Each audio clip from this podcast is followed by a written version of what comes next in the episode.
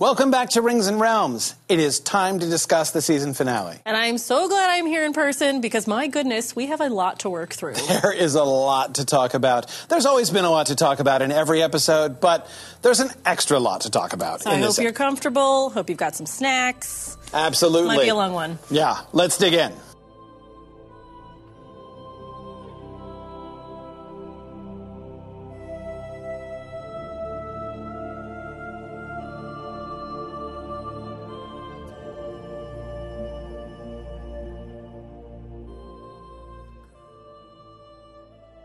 Before we get started here on Rings and Realms today, I have to tell you that we have a special circumstance here today. For the first time ever at Rings and Realms, we have a live studio audience present. So you may at some points hear sounds like clapping or laughter or perhaps hoots of derision. Who knows what's going to happen? But if you do, just want you to know these are authentic people sitting here watching here today. Uh, so just be prepared uh, for that eventuality. Now, the first theme we're going to discuss today, I'm calling metal. M E T T L E. And the idea here, of course, we're all about the, the metallurgy in this, uh, in this episode, right? And once again, I'm keying off the title, which is alloyed. Um, so I want to be thinking about how uh, Smithcraft is being used as a metaphor in this episode. Um, now, I want to go back to the alloyed name in particular.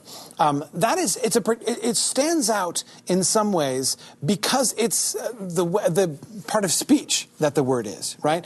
It's not alloy, which would suggest the the, the focus is on the, you know, the metal that is used as an alloy when it's mixed with another metal, um, nor is it like a present tense verb, right, talking about the process of mingling, though it might seem that that would be appropriate. It's alloyed. That is, it's referring in the past tense to something that has been mixed, something that has come together.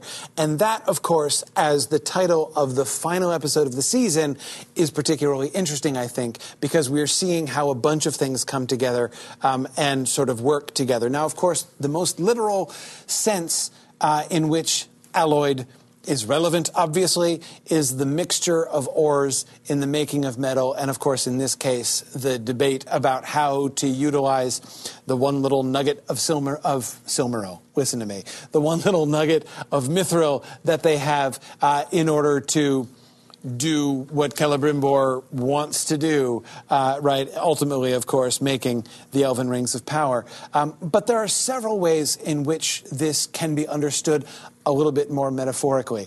One thing, which is both a metaphorical application of alloyed as well as a pun on the word, is its similarity with the word allied or allegiance, right? The joining together not of metals, um, but of peoples and of groups of people. So we see, of course, you know, the, the questions and issues of the of of, of the uh, allied state between the dwarves and the elves, between the Southlanders and the Numenorians, um, and there are lots of questions as Celebrimbor is debating with Halbrand. Right, the question is, uh, you know, will an, a certain alloy strengthen the metal? Will it increase it? In doing so, it makes it less pure less valuable, possibly weaker, right? The, the, the exact consequences of adding an alloy, of, of alloying a metal, is uncertain, right? Now, we see some positive examples of that even just within this episode. Nori and the Stranger, I think we see a, sim, um, a, a, kind of example of this, especially in where we see them at the end as they're going off together on their adventure, which is not just a journey, but an adventure because they're going together.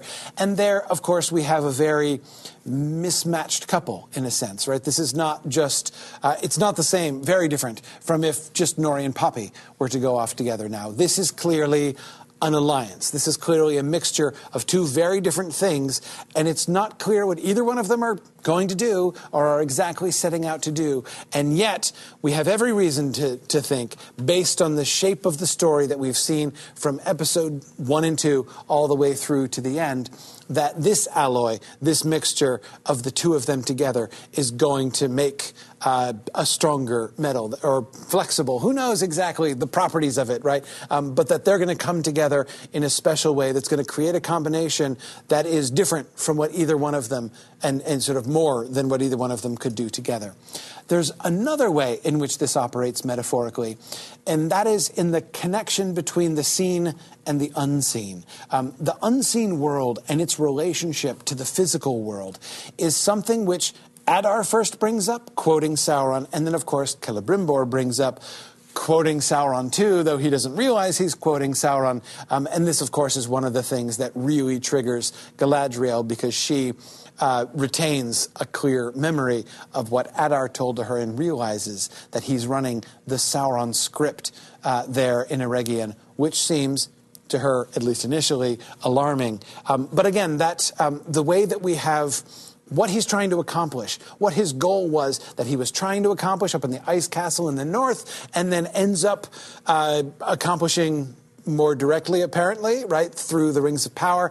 That stuff is a mixture of the unseen and the seen. He wants to create a power not of the flesh, but over the flesh. The power of the unseen world being brought into the physical world and exercised over the physical world so that that line between the unseen world and the seen world can be blurred and his power can be built in both realms and through both realms. So that's kind of the bigger picture um, alloyed issue that we see happening. Ultimately, that seems to be what Sauron is pointed to. And a big question that we're left with how do the three rings relate to that? That idea was embedded in Celebrimbor's mind as he was preparing. Uh, how much is that still there?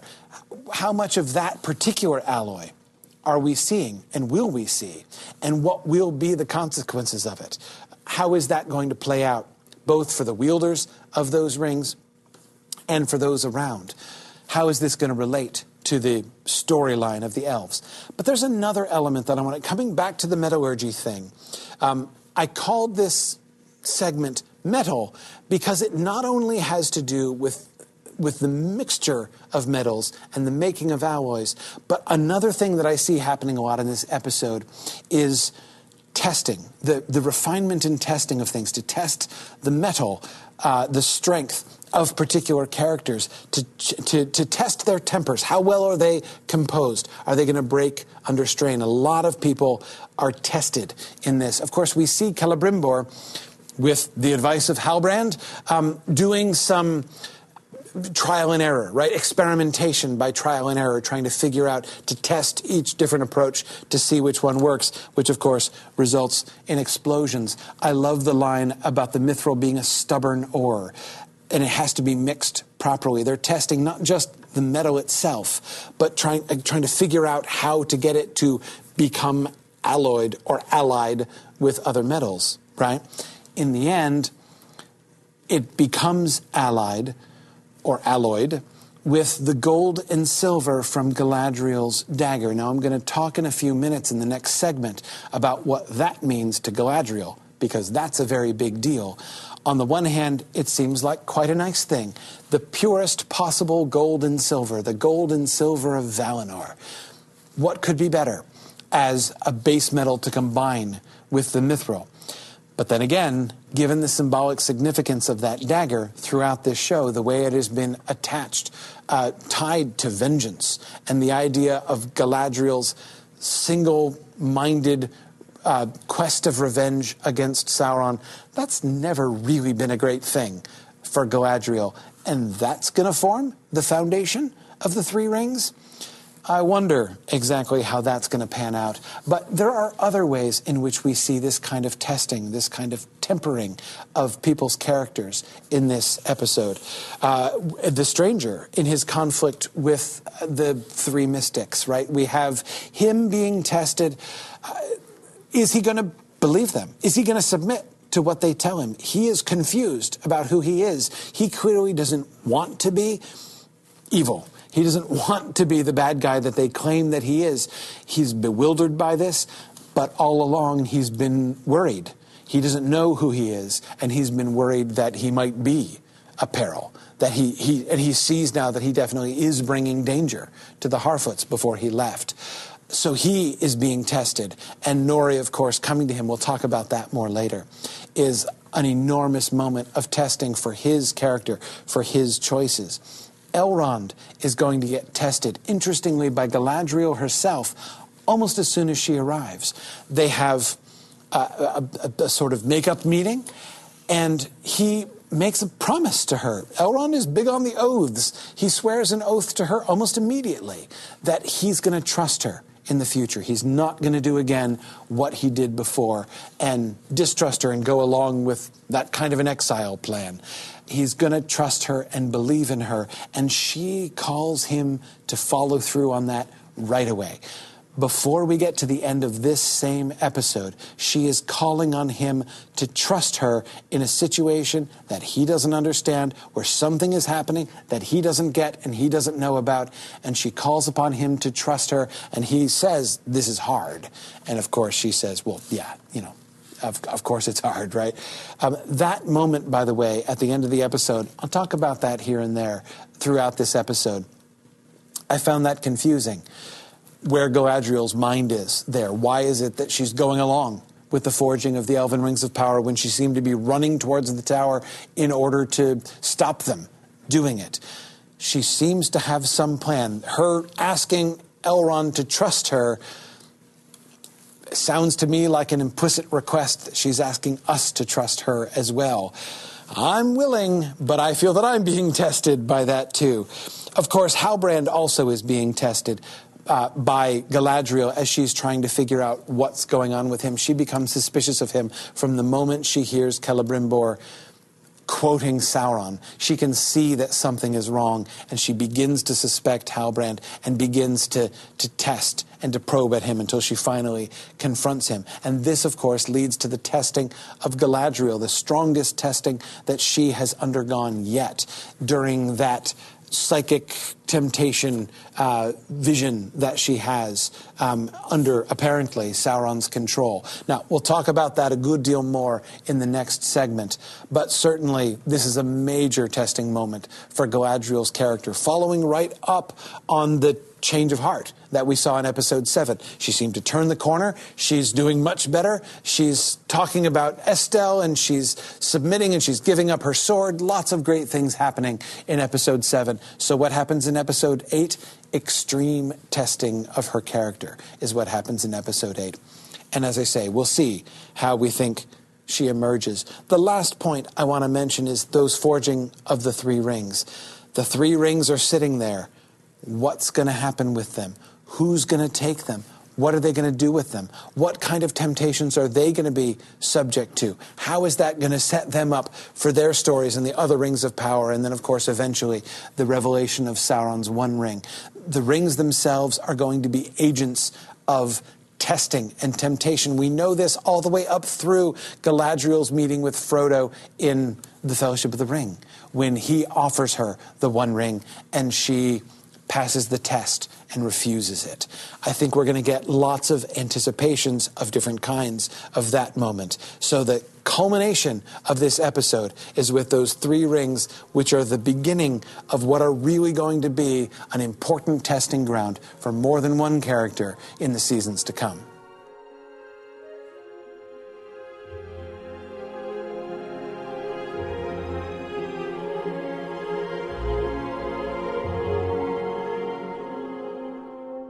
Okay, so let's remember that the light and dark theme is the one that's started by Finrod. It's not just about things being sometimes light and sometimes dark, or even the visualizations of light and darkness on the screen, that we get a lot of those too, sometimes in service of this theme. But the primary light and darkness theme is that one established by Juvenile Galadriel and Finrod at the beginning of the show.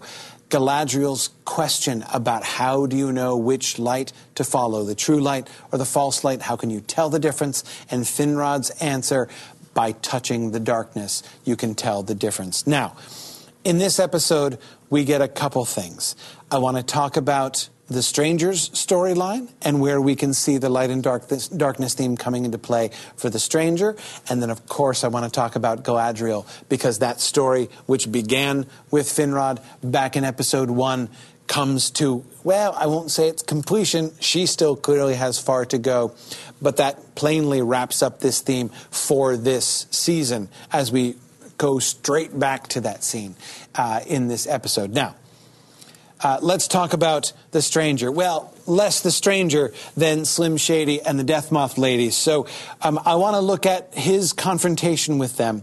We do see lots of visual light and darkness, right? We've got the fire breathing all over the place. Then he takes down the fire, and we get dark, sudden darkness, which is, of course, under the circumstances, encouraging and should remind us, of course, of the fire pit when he first landed in his friendly meteor. And then the shining white light that comes out of the staff that he has taken up. That is clearly an important turning point for his character. And then the, well, I don't want to call it an obliteration, maybe a banishment, not sure what was going on that they were a false light, are proven a false light, is clear. But notice that they are a light. Not only are they wearing white, but they glow when the light, it's not just, they don't, they're not just illuminated by the light. They themselves glow from within, though they glow with that sickly corpse light, that pale, that creepy, pale, dead, bleached bone white. And we see the, this wraith form underneath. Is that their true form? Are we seeing them now as they really are? Um, a false light revealed to be what it is, this not just a distraction, but an actual force of destruction that was trying to take him away. He has made his choice. The choice is he going to follow them or is he going to oppose them? And of course, it's Nori and the other Harfoots finding him and attempting to help him that clearly leads him to turn the corner. And again, the problem is not a moral dilemma on his point. The stranger's not sitting there saying, Well, gosh, would I like to be Sauron? Does that sound like the career opportunity for me? Maybe I should talk to my guidance counselor. That's not the stranger's issue. The question is, he doesn't know. Who is he really? What is the direction he is supposed to go? Am I good? Or am I a peril? This is not just a question that Nori is asking about him. It's a question that he is asking about himself. And what we see, I think, when he meets Slim Shady and the Death Moth ladies is that we he doesn't he doesn't know what he is, he doesn't know who he is, and he is afraid to discover that he is not who he would want to be, this sort of division within him. What is his destiny? Where is he supposed to go? How can he tell the difference between the direction he should go to the true light and to the false light that could lead him into darkness? And when he confronts them, what does he say? From shadow you come, to shadow I bid you return. Um, and so he banishes them uh, into the darkness from which they came. They are not the true light. He is not going to go in that direction. Except, yeah, actually, he is. He is called in that direction, but not to follow them. He and Nori are going to sail off on their little metaphorical boat, right, following the true light into the east. Just as, notice, Sadoc in his death scene looks at the staring off to the east at the sunrise, watching the sun come up. And that's, of course, where Nori and the stranger are going to be going towards the sun, the rising of the sun, not the false light of the death moth ladies. One brief mention before we turn to Galadriel, and that's Eärien. Um, in her strange conversation with Tar Palantir right before his death, when he grabs her arm, rather startlingly, and says to her, I know what you have been doing in the dark of the night. He's talking to young Miriel, he thinks he's talking to young Miriel. The conversation as he goes on, what he continues to say, shows he's not really aware of his surroundings. He doesn't know who she is. He's talking to young Miriel, which of course leads me to wonder what was young Miriel doing in the dark of the night? I don't know. Um, but Eärien, of course, for all we can see, for all that she can see, in context, he's talking to her. It looks exactly as if he's talking to her. And despite the fact that we learn later that he wasn't, she can't help but freeze and apply that to herself. And neither can we, especially since we know that Tar Palantir, the old king, is foresighted. He has made prophecies. And we have already seen, we have just recently seen, one of his prophecies come true that Miriel would find nothing but darkness in Middle Earth. And now here he is not making a prophecy to Eärien, but claiming knowledge of her. And the knowledge that he claims of her involves her being surrounded in darkness. All that I'm saying about this scene is that we are prompted to ask the question Is Eärien falling into darkness? What is her light? Is she going to follow the light? Is she going down a false path? We don't know much. We have very little actual data about Eärien's future or even what's been going on with her. We left her behind in episode 5, weeping in the street in Numenor, and we haven't seen her again until this episode. So, to a certain extent, it's important for us even to wonder what's she's been doing since then. Have her thoughts been getting darker? Is she headed down some darker path? These are the questions that his, his little, well, not prophecy, his statement there seem to invite us to ask. And it sets me up not to see what choices she's making right now, but to wonder about the choices that are going to lie ahead of her character as we move forward into season two. But let's talk about Galadriel. When she is confronting Sauron, Sauron does his psychic temptation with her. And the first place that he brings her is right back to where we started with this theme the very hillside in Valinor, where she first had this conversation with her brother Finrod. And her brother Finrod reappears to her to give her again something very similar to the original advice. Except, of course, what's his advice? This time he praises her, and then he tells her, What you should do is keep on touching the darkness, right? Touch the darkness once more. And that is clearly not good advice. We have seen her touch the darkness in episode 6 and then turn in episode 7 and she's been she's been getting better for a whole episode before we get to this point it is very plain. One of the functions of this early scene is not only to recall that old scene, but to prompt us to be wary. We know she is being tested. She knows intermittently in that sequence that she's being tested.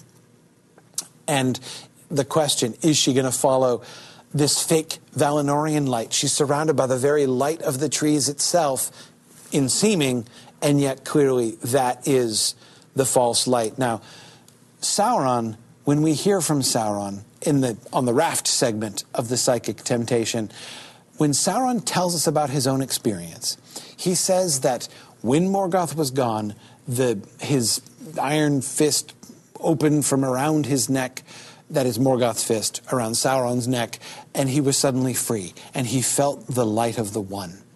Well, that sounds good.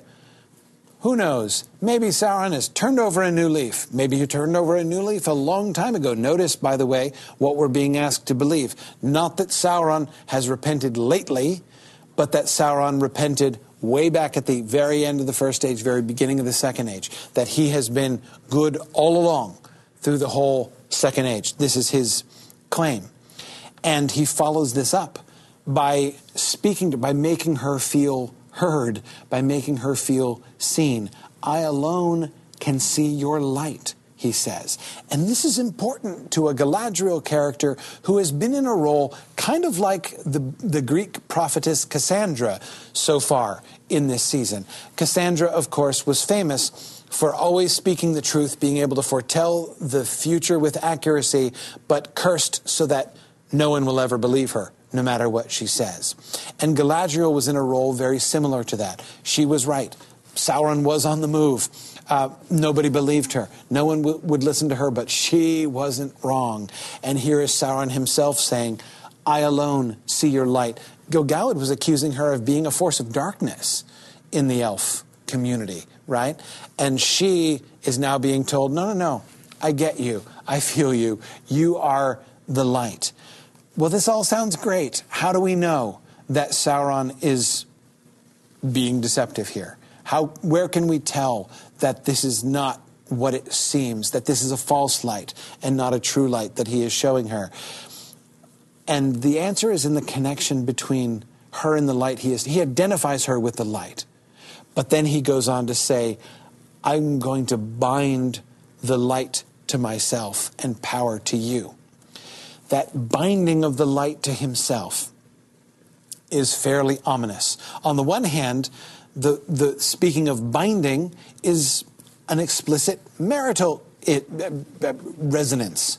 That he's, they're going to bind themselves to each other. They're going to be Mr. and Mrs. Sauron ruling Middle Earth, right? A nice, happy couple in global domination. This seems to be his proposal. Uh, would he give her, this of course raises the obvious question, is he going to give her a wedding ring? If so, how's that going to work out? Discuss. But in any case, um, this is clearly the possessiveness of his desire for the light, his claiming of the light, like Melkor, not only like Melkor, but uncomfortably like Feanor himself, making the light of the Silmarils and claiming them and swearing that oath to possess them, which caused so many problems, even though Celebrimbor doesn't talk about that part of Feanor's career as much as he talks about other things. The possessiveness of his relationship with the light is the clear tip off. And remember, she told him back in episode three that word came up. She invited Halbrand to bind himself to her in order to save his life. Her gesture there was an act of generosity to a virtual stranger that she didn't know and had no real reason to value, but she was trying to oppose the darkness and to save his life. And now he's reaching out to her in what seems to be a reciprocal gesture. Now he's trying to save her, to promote her, and yet it's on his terms. And his power is going to be bound to her, which probably has more than one sense to it. Granting her power, yes, but also binding him within her power as well. When, he, when she finds out when she clearly decides that his light is a false light, is when he says that he sees no difference between saving people and ruling people. Clearly, it's the same thing. He's the one who knows best. If he's in control and he is has everything ordered as he pleases, well, obviously that's what healing Middle Earth looks like. That that idea of him as healer of Middle Earth, and we'll talk about this a little bit more later on, is this is its manifestation, and she sees it. Below the raft, in the water, she sees the reflection of Sauron and herself side by side, and for a moment, it looks almost like this is the temptation, almost as if it were a kind of a fantasy of her own, as if she were project, projecting this idea and wondering, contemplating the possibility of joining together with him before she rejects it. I don't think it is. I think that that is clearly a representation of her perception that it is a false light. Remember the light up above and darkness down below trend that has been consistent in this theme from the beginning. The very fact that she is sort of envisioning it in that moment as these two sort of radiant figures down in the darkness, down beneath, it is clear now to her that that is a false light, trying to draw her down into the darkness that will inevitably engulf you, as Finrod described, and she rejects it. She is clear now. She has already touched the darkness. She does not need to do it again, thank you, to know which light is the true and which the false light. And of course, she's pulled out of the river. Well, sorry, before that, she starts sinking down right? She has this vision of herself sinking down just like we saw her sinking, sinking before, down into the darkness. It looks like she has failed. Now she's being overwhelmed by the darkness. She chose wrong in rejecting Sauron. But it's a lie. She's rescued by Elrond, and when she's pulled out of the water, it's not the dark depths that she has fallen down to. It's a stream. She's in like six inches of water, and she's pulled up into the bright sunlight there in Eregion, right near the forges, right? And, and it's, it's Elrond, her friend, who rescues her. And how does she identify him? How does he correctly identify himself to her? By the recollection of an act of kindness that she showed to him in befriending him all of those years ago, not unlike her act of kindness to Halbrand on the raft, whom she didn't know at that time and had no reason to put herself into jeopardy for.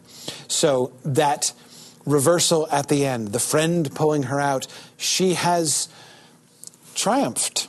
She has made progress. She is not in the place of confusion and uncertainty that she was before. So we'll see where she's going. Her relationship with the Rings of Power at the end is still really uncertain. I don't know what it means. I'm not sure where she's going. I love Galadriel's trajectory, all the way up until about five minutes before the end of the episode. And then I get confused. Why does she now suddenly want to make the rings of power? Why is she coveting the rings of power? What's she planning to do with those? She tells Elrond to trust her. I guess I have to trust her. Um, but it threw me off a little bit because the rest of her story, the way that this light and darkness theme is arises at the beginning and resolves itself at the end, felt like it works very well together. And then I just have this little question mark at the end. So I guess we'll have to wait to see how that works out.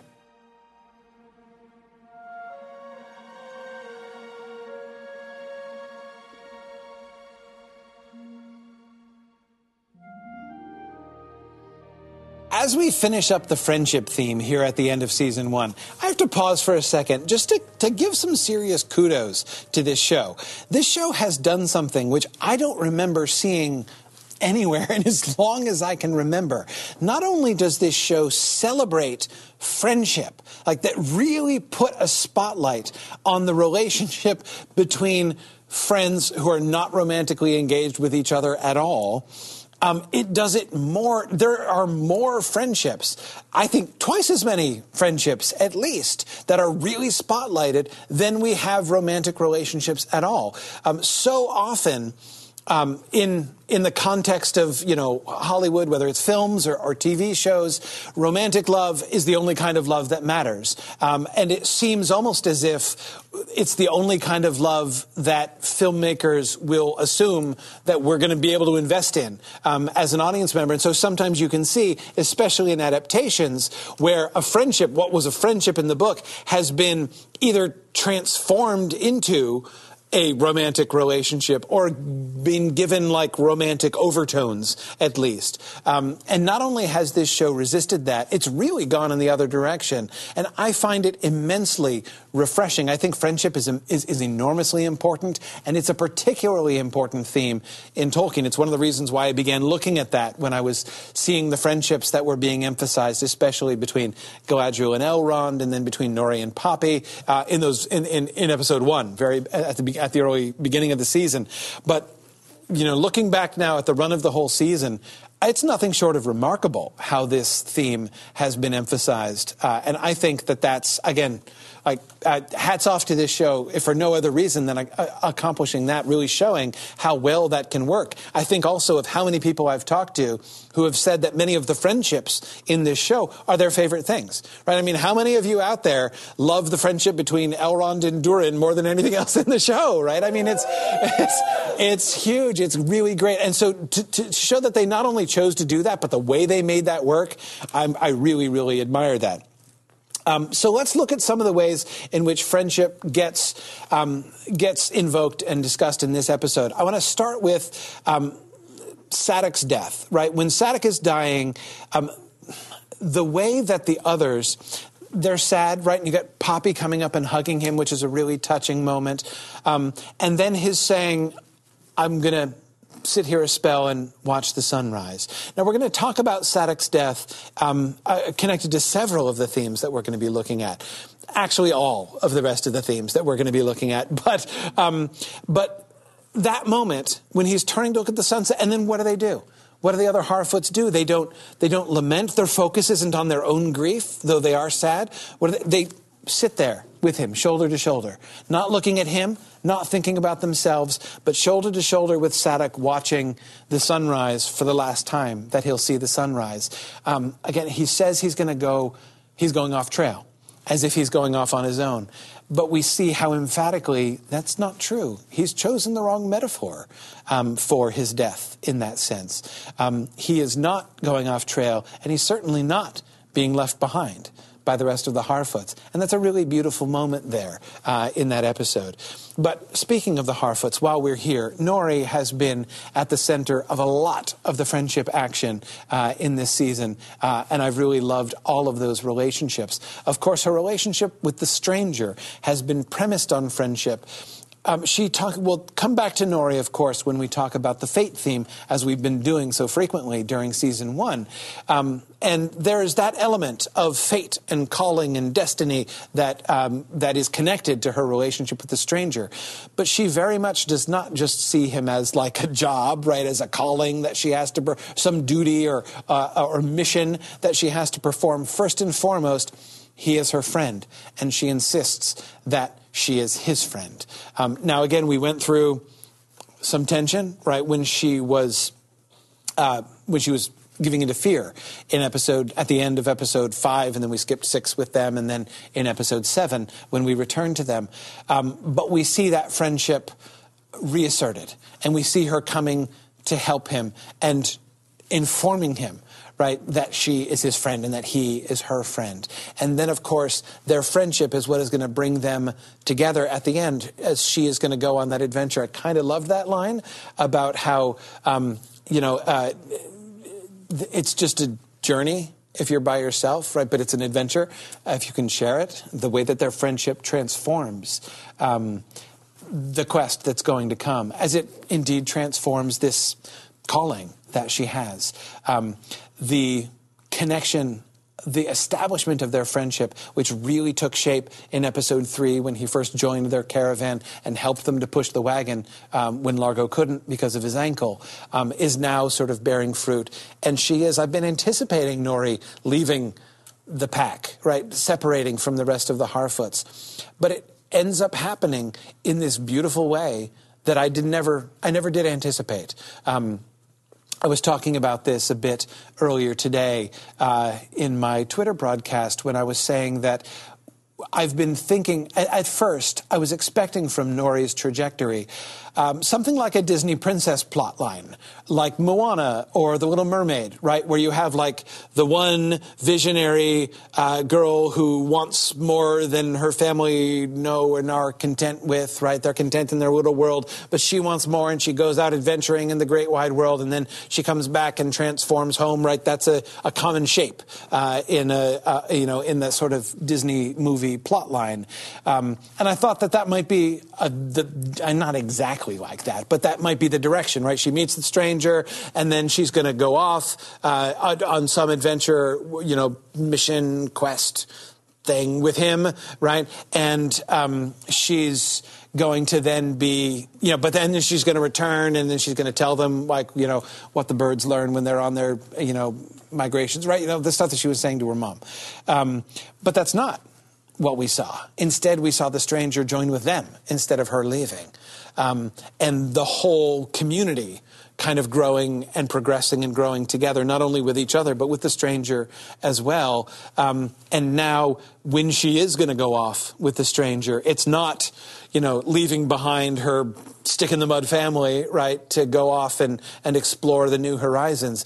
She goes off because her family acknowledges not only this desire and destiny in her, but also her friendship um, and the importance of that friendship. That it's it would not be right for her to not go with her friend, for her to abandon her friend just in order to stay with them.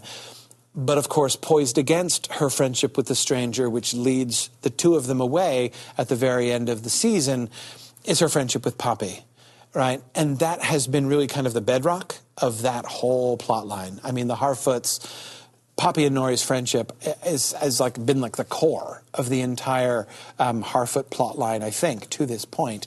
And and we see um, the tearful farewell, right? When Poppy comes, and I have to admit, I was surprised. I expected Poppy to go with them, um, and instead we got a, to me, kind of surprising separation between Poppy and, and Nori.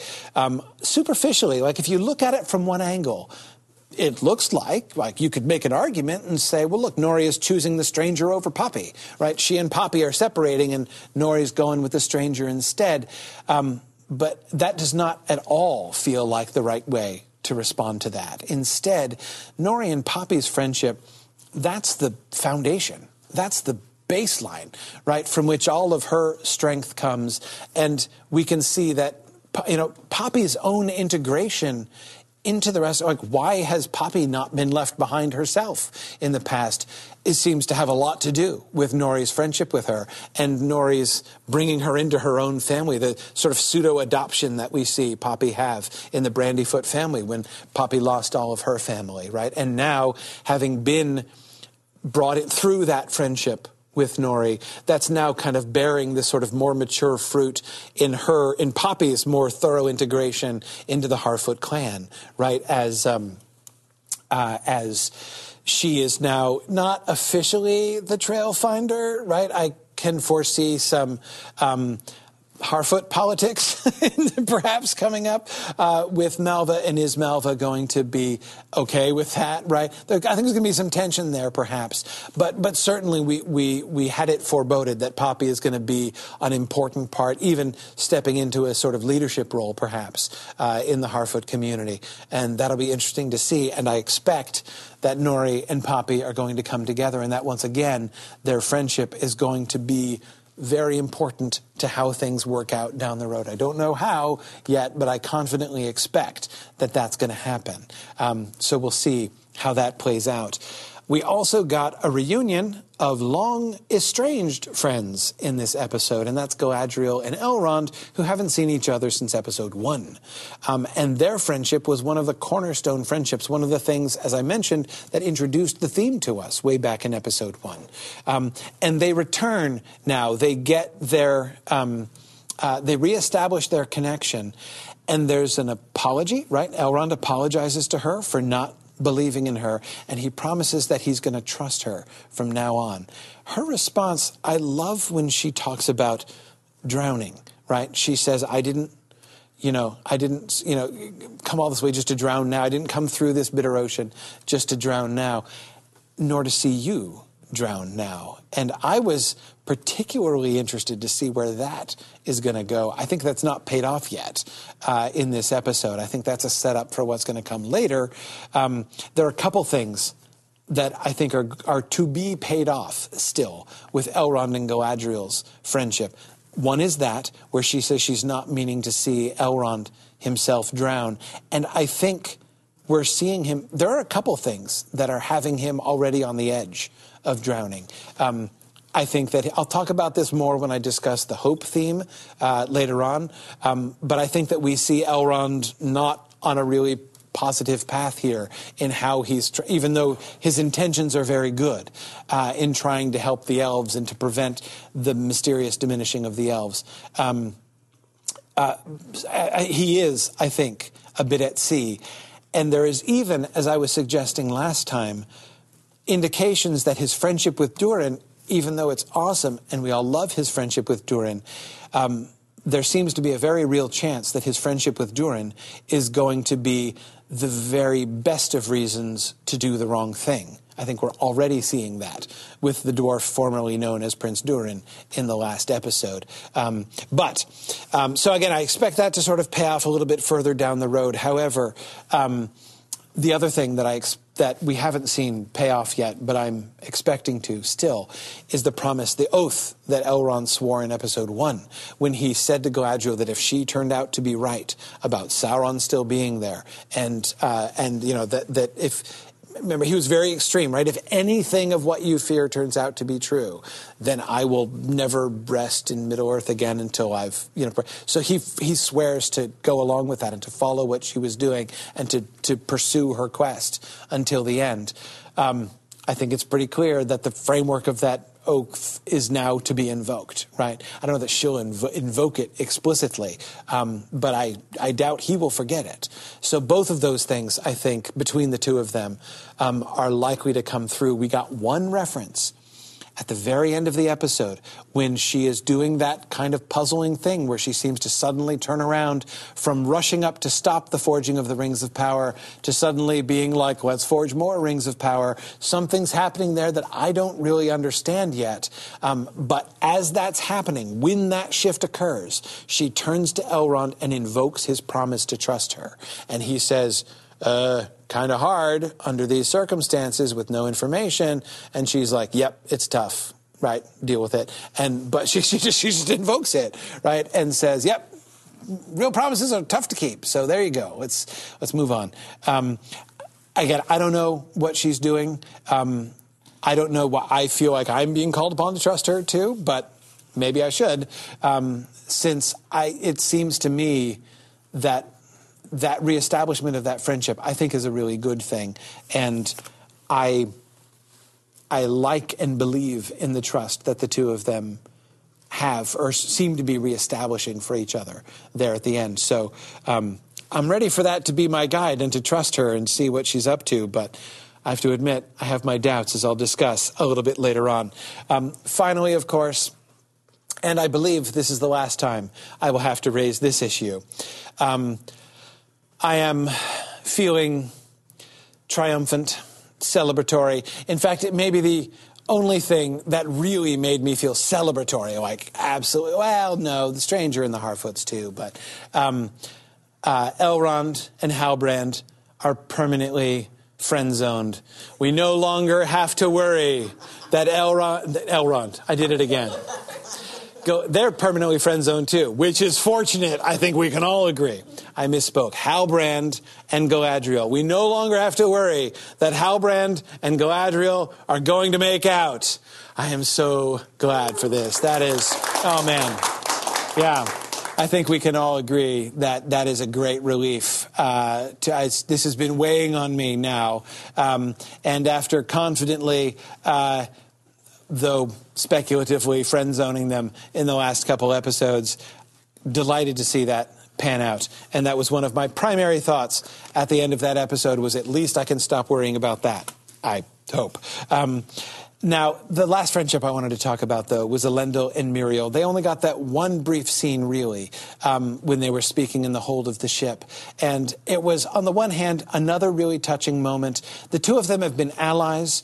Um, we have seen them get to know each other better. It was clear in their first discussion back in episode three um, when she's asking him about his name and what it means that she does not know him. Well, she has to inquire about who he is. Um, so he's relatively unknown to her there at the beginning, um, but especially through their trip to Middle Earth together. But even before that, he is working with her in preparing the expedition to Middle Earth. Um, the two of them are getting to know one another better, and now you know, him leading her by the arm, um, his. Um, you know, being there for her to support her, their pledge of support to one another, his pledge of support to her, and her, she's his monarch or his future monarch in any case. So their friendship can't be exactly smoothly reciprocal, right? They can't just be pals because she's going to be his queen, or at least they both are under the belief that that's what's going to happen.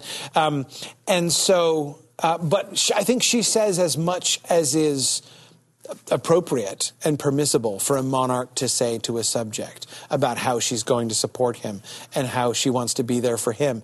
Um, he's saying this to her in support for the struggle that is to come for her as she returns to Numenor and her blindness is revealed and the difficulties that's likely to lead her into she for him on a much more personal level, knowing how he's struggling with grief for what he believes to be the death of his son, and which, of course, we can't disprove because we didn't get to see the horse rescue him in this episode like we were hoping to do. But still, um, nevertheless, Elendil would have had the chance to know about that anyway. But one last thing I want to emphasize in that scene it's not just a moment where we see the building of that friendship, we also get a return to the significance of his name. And the name Elendil means, as he translates, when he gives the politically correct translation of his name, one who loves the stars, not wrong. That is a way to translate that name. Um, because, of course, the Eldar is the elvish word for elves, which means the the people of the stars. Um, that's what the that's what the elves are called. Um, so yeah, you can take that El element in his name and translate it as star, and so that's that's maybe what it means. Um, but but again, he was being politically correct there. It's dangerous to just walk around being like, "Yep, my name is Friend of the Elves. That's who I am." Like you become unpopular swiftly in Numenor if you talk like that. And he's clearly being very cautious. Um, and she pushes on it but he and he kind of maintains his plausible deniability about his name meaning elf friend, even though she seems to be kind of fishing. This is all back in episode three, remember. But now in episode eight, he brings it up again. And he brings it up in this sort of confessional mode, right? Almost as if to make up for not having told her the truth when she was fishing the first time, because he didn't trust her. He didn't know if he was going to get in trouble if he admitted that his name meant elf friend. But now he knows. Now they both know that they're really of the faithful, those who follow the old ways of Numenor, as is very politically unpopular uh, in Numenor right now. And he open, he makes himself vulnerable to her by admitting, yeah, my name actually means elf friend. Um, and that idea of elf friendship uh, obviously ties into this whole friendship um, theme, and I think goes to help to show us that there's more here than just the personal relationship between individual people, right? It's not just about two people spending a lot of time together and liking one another's company. There's much more to friendship than that. Um, and this, of course, is illustrated in Elendil's own case. Um, one of the things I was wondering about him in this episode, I was hoping we would see more of him, as we saw at least a little bit. Um, and I was wondering how his experience in Middle Earth would impact his attitude towards the towards the faithful. Um, he was very he, wishing that he hadn't picked up Galadriel, and he was definitely feeling not very friendly towards Galadriel personally at the end of the episode, as he was essentially blaming her for his son's death. And so I was wondering, was that going to spill over? Was this going to push him, maybe not all the way into Pharazôn's camp, but in that direction? I didn't, you know, that was the question that I had in, in seeing how things were going to unfold in this episode. Instead, we have him reaffirming his elf friendship, despite the fact that he has kind of defriended the only elf he's ever met, right? Um, and that really speaks to something, I think. Speaks to what it means to be an elf friend, and therefore, potentially, to what friendship itself means. Again, it's not just about being with somebody and enjoying their company, it's about this deeper commitment. Um, and that, I think, again, when we think back to the other friendships, that's also what it's about. It's not like with going all the way back to Sadoc there, um, watching his last sunrise. It's not about, you know, oh yeah, I really like Sadoc and enjoy his company. They are committed. They're going to be with him no matter what. They're not going to. They're not going to be selfish in that moment. They're going to focus on him and they're going to do what's right for, because they're committed to him. Nori is committed to the stranger she and Poppy have a commitment to each other that's going to transcend their separation of distance that apparently we're going to see in season two. Um, so I think it really begins to point to how the kind of love that we see between friends, that what friendship means, again, is more than just these are the people I hang out with and kind of like, right? There's something much deeper there. And I think that Elrond's Elrond. Elendil's name uh, that points to the elf friendship is really the thing that illustrates this, I think, most clearly.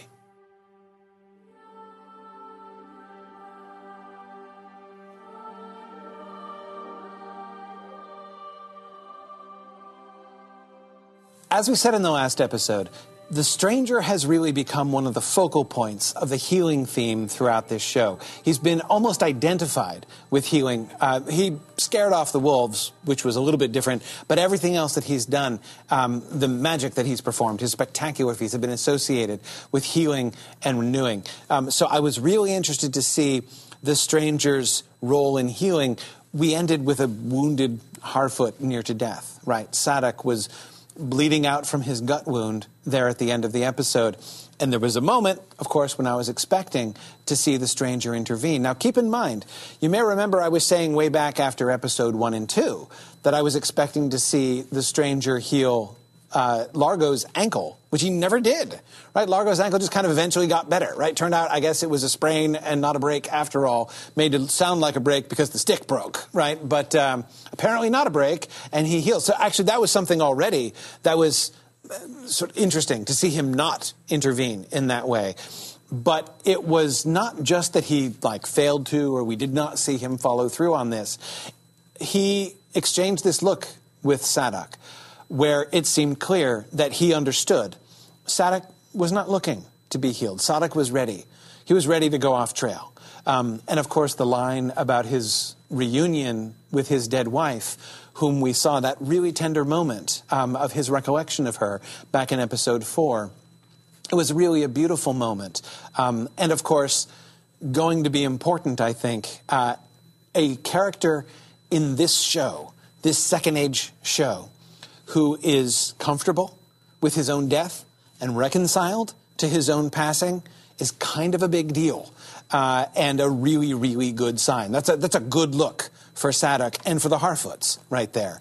Um, and again, I felt that the stranger picked up on that, and so his his lack of healing, and by not physically healing Sadoc, enabling um, the, this sort of the larger, you know, Sadoc's own uh, release and healing, and that beautiful moment of him there with the other Harfoots looking out to to see the sunrise again, right? That it was, you know, the sunrise, not like the sunset, which was uh, the the moment of his passing, which seemed again to be another very encouraging, very hopeful sign there. So, uh, so yeah. So my, my first point is about how the the healing motif I thought very significantly did not come up uh, in that one episode, and I thought that that was really interesting. But of course. There's a lot of the healing stuff that we see in the uh, Galadriel and Halbrand plot line. Of course, Halbrand's need for healing is the entire pretense that kicks off that whole storyline here in episode 8 as as uh, Halbrand is slumping over his saddle that that shot of you know Galadriel riding and then over her shoulder you see the nearly comatose form of,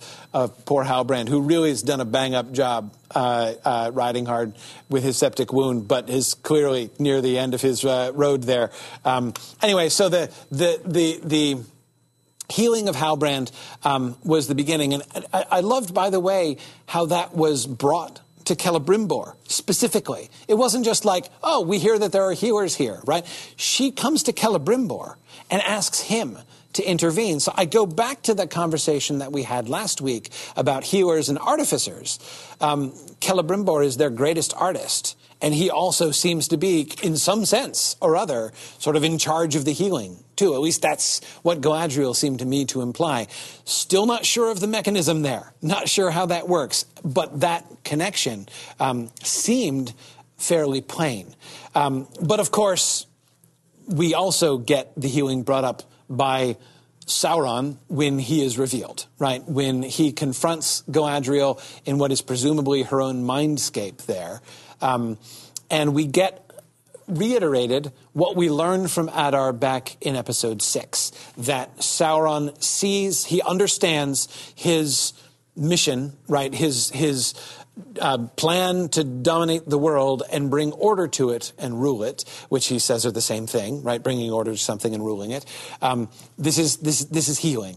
The thing that was added to that, so in, to some extent, we just got that reiterated, which again confirms that Adar knows what he's talking about, right? Um, uh, and I'm beginning to believe more and more of what Adar tells me, actually, because so much of what he said has been confirmed. But um, there was a one thing that was added in addition to just that recapitulation. What was also added was Sauron talking about his own healing.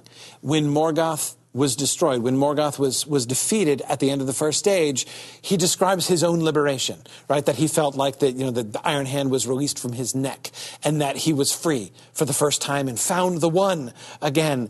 And he talks about the light, you know, when the sun first rose and, and it was all new and glorious and wonderful, right? This sort of renewal of his own life. And so by implication, he seems to be extending, and well, no, not even by implication. He says explicitly that it's his mission to extend that, right? He wants to heal the damage that he helped to do, right? So just as he has achieved this release from the the power, the grip of evil upon him, he wants to cleanse Middle Earth uh, from that. Um, so we got more, the, the, way that that was connected to his own experience, I thought was was interesting. Notice also how that sequence, especially his reference to the sun, uh, is interestingly at odds with, well, not at odds with, but it's very different from Adar's perspective, right? Adar is looking at the sun and enjoying the sun and appreciating the sun, but also looking forward to making the sun go away, right? That conversation that he has with the orcs, which is, of course, because it's Adar creepy, where he exposes the orc's arm and makes him blister in the sun and everything while he's having this polite conversation. Um, remember, in that conversation, he is saying the sun is going to go away, and when it does, he's afraid he's going to lose the capacity to enjoy it, right? He knows the orcs can't, and he says, "I wish that you could enjoy the sun instead of being in excruciating pain right now." But, um, uh, but and he thinks that he's going to lose that capacity. So that that same capacity to enjoy the sun, to appreciate the sun, is what uh, Sauron says that that he gained, he regained. Right, just as Adar is losing it, Sauron said that he he gained that, he regained that uh, when Morgoth was defeated. I. Um, and this will be a running theme, I'm not sure I believe everything that Sauron tells me. Sauron is a liar and is pretty famous about that. Um, I don't really believe uh, that his repentance was genuine, that the, the this perspective that he's describing um, is real and authentic. And I think we can see an image of, or not an image of that, a hint of that at the very end in that final shot when he is, he goes to Mordor, the new home where Adar has made the sun go away, right? And instead of, coming to this place and being like, well, I, I, I, I love the sun and the sun's not here. So I'm going to find an, I'm going to find a nicer spot to set up my center of power than Mordor, right? Instead, he's looking on with what is nonverbal but seems patent satisfaction uh, at what he's seeing in front of him. Right? We, I think we do get the implicit message, uh, you know, from so we didn't get an actual voiceover, right? Sauron saying, I am Sauron and I approve this volcano. But I think that is what I was picking up uh, from that end of the scene. So it seems, despite what he said to Galadriel, that I think his perspective is closer to Adar's than it is opposed to it, as he as he claims. Um, but Galadriel, of course, we've been focusing on Galadriel's need for healing, on her deep woundedness of spirit, her trauma that she's experienced, the grief that she's been working through, and the complex issues of uh, self loathing that that has triggered in her, her sense of self worth, her purpose that she is trying to use to crawl out of that, her um, being locked in this desire for vengeance, uh, uh, you know, that she herself confessed in episode five looked like it was it, making her indistinguishable from her enemies to her friends, right? So, um, where she was in this now, we saw in the last episode, in episode seven, that she seems to have really turned a corner. What we hear from Galadriel is plainly different in episode seven than we heard before. So, as you'll remember last week, I was like, I'm interested to see where she goes from here. And where she goes from here is straight into the fire. Um, she is tested and tested strongly in this episode. Um, uh, and I think that that was really fascinating to see. Now, we don't see Sauron in that temptation sequence offering her healing. I was wondering if he might, right? If he might offer himself, just as he was trying to heal Middle Earth, that he can he can heal her too, right? And she can be free from all of her, you know, doubts and and uh, and self-loathing and and and what have you. Um, he didn't do that, but what he did do instead was really come in on and attack her through her areas of vulnerability that we've seen. He struck right at that stuff um, and was trying to exploit her woundedness in order to manipulate her and bring her around. Um, and she emerged from that. She did not, um, and again, this was in, in keeping, I think, with her upward turn. She retained her balance there. She passed the test um, when the test that Sauron was was giving her, basically, and what followed that was that very significant symbolic moment of giving up her dagger. Right? She gave, she yielded up her dagger, not just giving it away. She gave her sword away to Theo last week, right? But like theoretically, she knows where it is.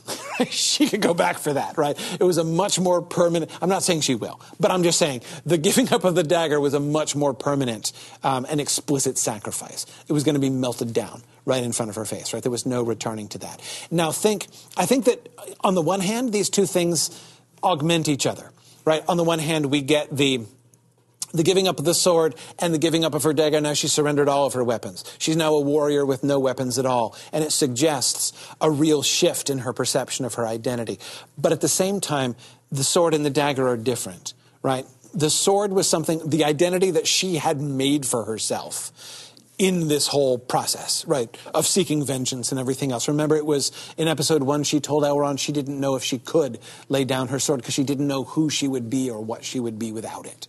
Um, the dagger is different. The dagger is explicitly connected with her brother and with her oath to pursue vengeance for her brother and to continue his oath. Her surrendering of the dagger was m- much more than the laying down of her sword. Again, that has to do with kind of her identity.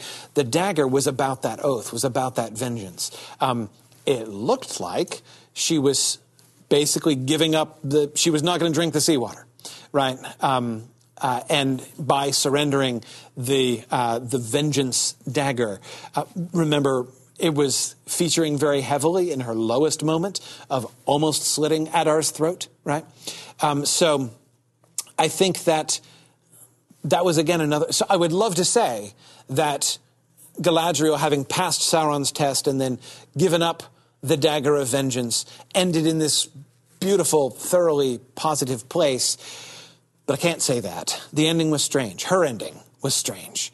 Um, when she comes up to the tower looking like she is going to stop the, uh, the ring making from moving forward, and instead she urges them to make another one for her right? Um, and so it seems at the end, having laid aside her sword and having given up her dagger, she's now taking up the ring as a new weapon, as a different stage in her warfare, in her quest. I'm still not sure exactly where that's going or what we're going to see there, nor am I entirely sure why she seemed to pivot and change her mind. Our attention was drawn to that with her conversation with Elrond about trusting her, right? Um, fulfilling his promise to trust her in future. So she said, essentially, she said, trust me. So I, as viewer, am willing to trust her. She's been, she's been going in a good direction, right? But I don't know what it means. And I don't know what it's gonna mean for the next stage of her journey. She's, her healing journey is clearly not done yet. Um, I, I, think it's been encouraging. Even on the whole, on balance, I think her journey in episode eight, I think was a net encouragement. But it ended on a question mark. So we'll have to wait and see where we go with that.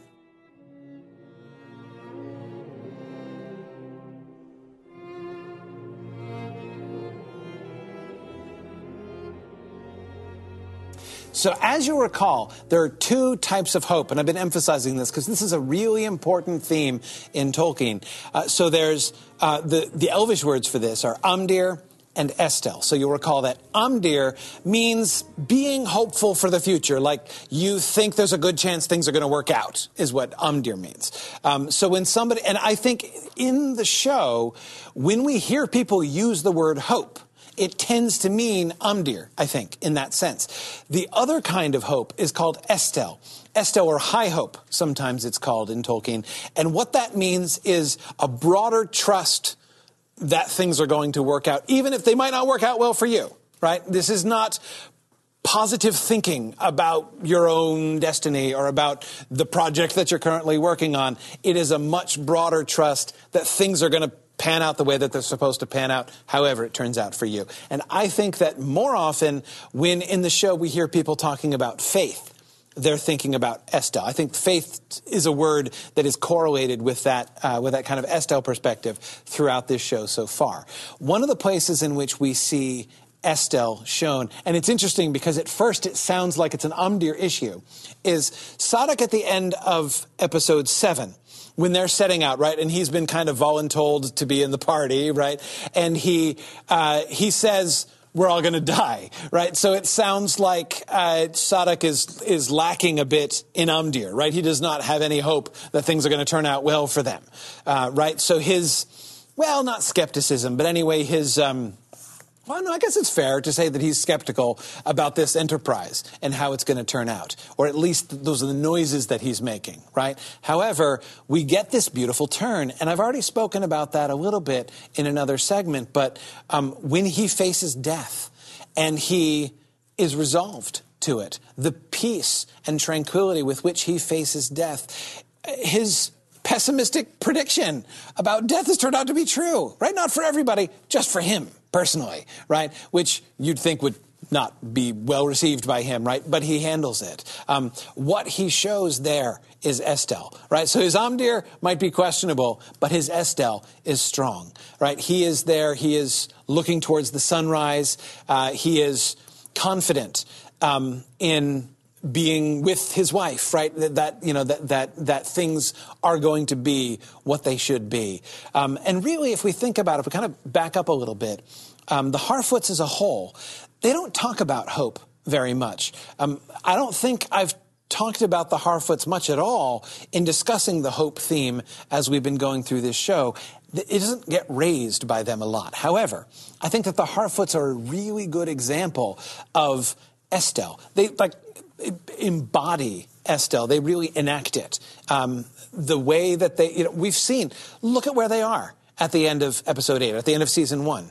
Sadoc, their leader, has died. Their wagons have all been destroyed. They don't know how to, they're in unprecedented ground. How do they continue as a migratory people? What are they going to eat? How can they carry enough food?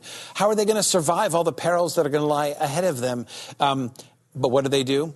They stick together and they go on. Um, they're not confident. They don't have grounds for confidence. They don't have amdir that things are going to work out. They just step forward and move forward um, in trust, trust in each other, love for each other. Um, so I do think that we can see, again, although it's not discussed much, I wanted to point out that I do think that the Harfoots really, uh, really point to this theme pretty well. Um, another place where this comes up, only briefly, but I think really significantly is with Elendil and Míriel on board Elendil's ship. There's that brief exchange that we got when Elendil kind of comes out of the closet as one of the faithful, right? Admits that he's one of the faithful to Míriel, who also admits to him. Notice, by the way, how close they were standing to each other. Um, they won't speak about this in full voices, even on his own ship right? They're speaking very quietly to each other. It's a very kind of conspiratorial thing because it's clear that it's dangerous to talk this way in Numenor. And I suspect that that is a preparation for what we're going to see in, ep- in episode two, in season two. Um, I, I expect that kind of political tension and the active persecution of the faithful to be something that we're going to see in season two. But anyway, um, what they talk about, so it's when Míriel is talking about her father, the king's words about what it means to be the faithful. And at first, she talks about willingness to pay the price, no matter what the cost. So it's, it's about sacrifice. It's about willingness to sacrifice yourself and the things that you love. Of course, she's talking to Elendil, who believes he's, he's just lost his son, right? Um, so this is, you know, and he, of course, you'll remember, responds by saying, sometimes the cost is very high, right? Um, but she add something to that. It's not just about sacrifice, it's not just about paying the price. It's also about trusting, she says, trusting that in the end, it will be worth it. Trusting that how things are going to turn out are the way that they should be, even if no matter what happens to us, right? That, that, and notice there's, it goes a step beyond merely disregarding Amdir. It's a conviction to go despite Amdir, even if the hope for how things are going to turn out for you is, is, is actively bad. Even if it looks like self sacrifice is what lies in store for you, um, that's still what you should do. Um, and it's her that that faith, that trust. Um, trust, I think, is the key word that really points in that Estel direction in that conversation. And this, of course, is particularly significant that this is Elendil that she's having this conversation with. Because, of course, Elendil, spoilers, of course, anyone who's seen the Peter Jackson films will already know this, is going to die on Mount Doom. He is going to be giving his life in order to, like, that's where his trajectory is headed. Um, so that, I think, was, was really interesting. Now, finally, I want to talk about the hope of the elves. Um, which is honestly a little bit of a downer to end on. But um, we have Gil- Gil-galad is skeptical. Remember, so there, you know, we've got the you know Celebrimbor trying to convince him that maybe we can make this mithril thing work, and his skepticism now, like, well, we have this little bitty nugget of mithril, and we're going to save the entire elf. You can't make a decent elvish tanning salon out of a little nugget of mithril. That's never going to work. So he's worried about this, right? And um, and he um, Elrond turns it around on him. You may remember he quotes Gil-galad's earlier speech right? Um, hope is never mere, even when it is meager, um, and convinces him to hold on and let them give it another shot, right? Now, on the surface, this sounds like a great thing, right? He's, he is, Elrond, that is, is advocating for hope when Gil-galad seems to be giving up hope. And again, that, that hope is good. That seems like a good thing, right? Except uh, once again, it's all Amdir. We talked about this. This, I think, is when I first introduced the Estel Amdir thing um, in this show, was when Gil-galad was talking about that back in episode five, when he said the thing which Elrond is flipping back around on him now. And I was saying that the problem there is not that he has hope. It's not that hope is bad, but it's the kind of hope that he has. He has Amdir. He is hoping that things will work out. He's hoping that they'll be able to, that they'll figure out, that they'll solve the problem, right? And correct the issue. It's Amdir. It's not Estel. He is not like willing to sacrifice. He's not willing to trust. Um, and so although, again, although it looks good, this appeal for hope that Elrond is taking, the foundations of that hope are really, really weak. It's actually, I think, very concerning. And it, the more we back up from that and think about it, the worse it seems. Instead of trusting that things are going to work out, even if it looks bad, even if it looks like they might. Instead of saying, well, the elves may diminish and die, if that's you know, the will of Iluvatar or the will of the Valar, the elves will diminish and die, and yet we trust that things are going to work out despite that. No, they're convinced. Gil-galad is explicitly convinced from episode five that if the elves fail, everyone's going to die right? Like it's they're the only hope. It's it's the elves only standing between the world and darkness. If the if the dwarves go into the west, or if they all diminish to nothing, then darkness wins. He says that to Elrond, right? Um, and so instead of trusting, he says, no, we must uh, find some technology, some mechanism by which we can ensure that things come out. We need to increase our Amdir quotient, right? Our the, the, increase the chances that things are going to pan out the way we want them to, the way we think they have to. There's a lot of pride, there's a lot of arrogance involved in that elvish position. Um, Estel is fundamentally a humble and unself-regarding thing. Um, so, what they need to be saying is maybe it's not all about us, actually. But none of the elves are saying anything like that. Elrond kind of came close when he was insisting that keeping the oath was important, despite the fact that it seemed like a bad thing, right? That, you know, uh, when Gil-galad and Celebrimbor were leaning on him to say, like, break your oath, and that's a bad look, but it's in a good cause, right? Don't you want to save your people? Isn't that a good end, uh, you know, for to do this really sketchy thing? And when Elrond stands firm against that, it sounds like he's on at least the path to Estel, right? Saying like, yeah, I, I'm I'm not going to do what seems like the expedient route to achieving our end at the expense of my oath when that obvious red flag is telling me that it's the wrong thing to do. And you'll remember we were talking about that scene in episode five when Gil-galad is making his Amdir based statements and then goes away, and Elrond immediately turns and looks up at the star which his father is currently driving, which is the Star of High Hope, the Star of Gil Estel. Um, so that looks, again, that looks good. Like Elrond was the one elf who was thinking in at least an Estel words direction, right? But since then, he's he's he's bought in. He's bought into the the crisis of the elves that it needs to be solved no matter what. So the argument that he's making to Gil, to Gil-galad here is just an Amdir based argument and does not argue from trust or faith or hope at all. Not that kind of hope. Um, so I think it's really fascinating that it's the elves of all of the plot lines that we've seen. Everybody in Middle Earth seems to have more Estel than the elves do. And that's a really interesting thing to notice.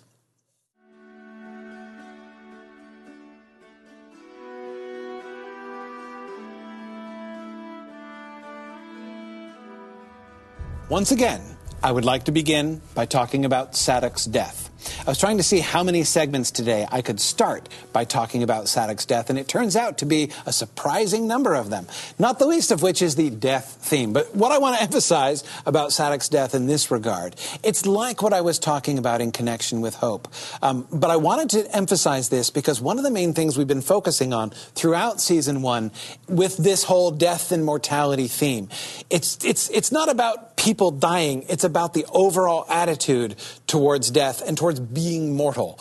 Um, this, as I've been saying, is the thing that we know from Tolkien's works, or believe we know from Tolkien's works, is going to be leading to the downfall of Numenor. That they are mortal and they're not going to take it anymore. Um, and that's what's going to lead to their problems. We have seen, and I've been discussing, how that same concept of the awareness of impending mortality, not just personal mortality, like I'm about to die, but, you know, like racial, cultural mortality, we are all doomed for death. And how the elves have been dealing with that as they've been um, trying to figure out as indeed have we all, this whole fading of the elves thing um, that Gil-galad and Celebrimbor told Elrond about and that Elrond explained.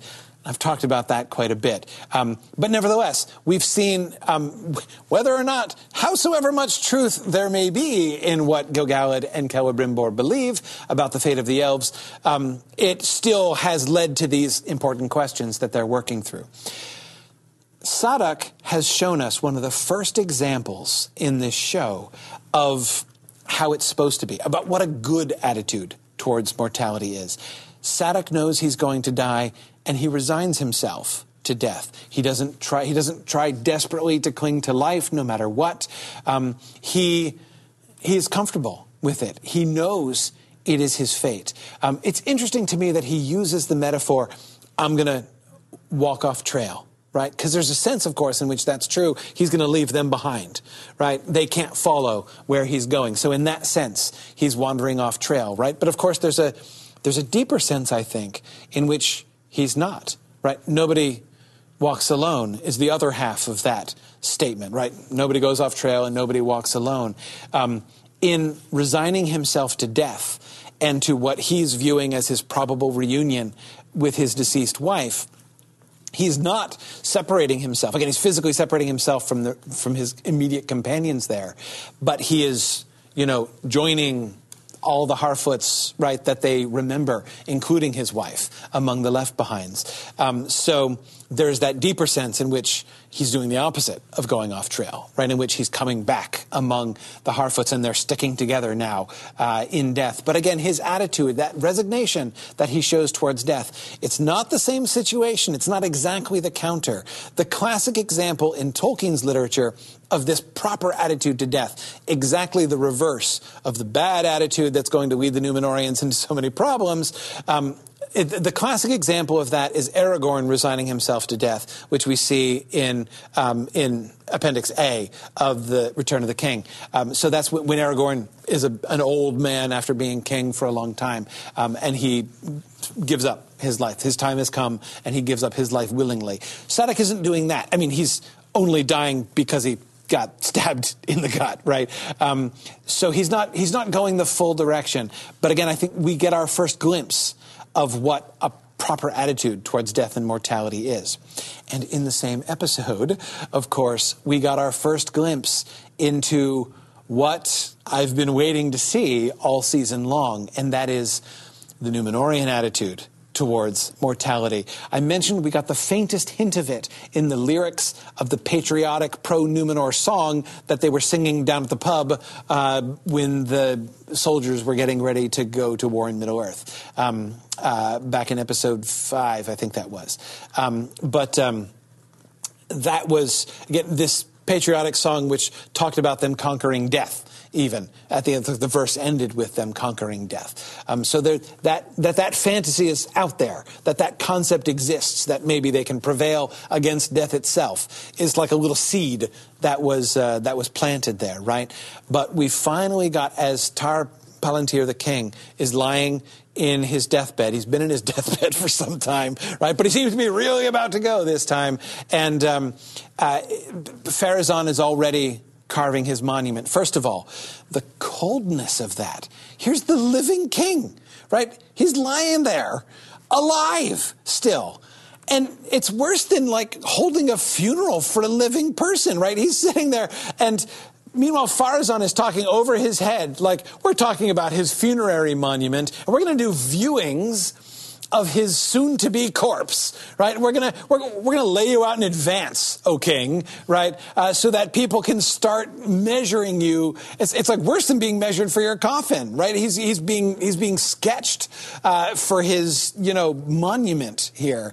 Um, so the disregard of the life of the king in order to celebrate, right? The, but it's not celebrating his life; it's combating his mortality, right? Pharazôn makes that speech where he says the only way that, you know, he, he, he's going to achieve the immortality in stone, which men cannot in their lives attain in the flesh. That sense of resentment that men have to die that they shouldn't have to die. And we know that one of the signs of the decline of Numenor, one of the real red flags that their attitude towards death and mortality is becoming really dangerously off kilter, is that they begin to make more and more elaborate tombs. Again, attempting to achieve, to, to rebel, to protest almost against mortality by in death, let's render them immortal, right? With these huge tombs and elaborate statues and things um, in order to achieve a kind of fake immortality, right? But as I say, it's, it's almost a, a, form of protest. And I think that we can hear that resentment with Pharazôn there. So we're getting here at the very end of season two, our first glimmerings of that. And then notice what we get. Remember, I, I don't know about you, but I know for me, the views of Numenor have been one of the most stunning things in season one. I mean, if I had to list my top five favorite things from season one, I think just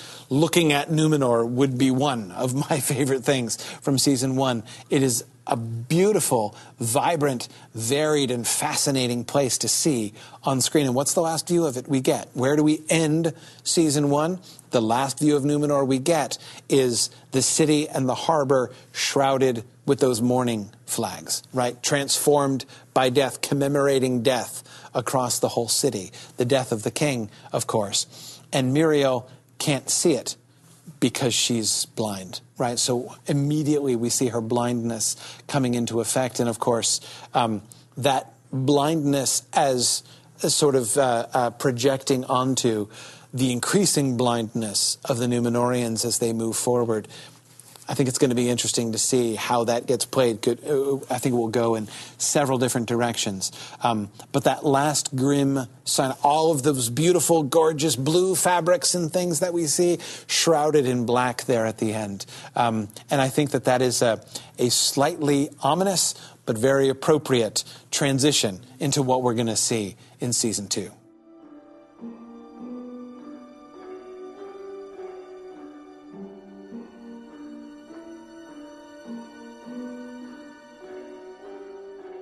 So, with the fate theme, I feel like we have to begin with Tar Palantir, who, well, I was going to say he makes another prophecy. Actually, he makes the same prophecy again that he's made before. Um, but that itself is conspicuous. That moment with Eärien, where she's doing her sketch, right? That, like, really creepy, I am pretending that you're dead sketch that she's doing. Um, and then has that awkward moment when the corpse that she's sketching wakes up and she doesn't know what to do, right? As who would.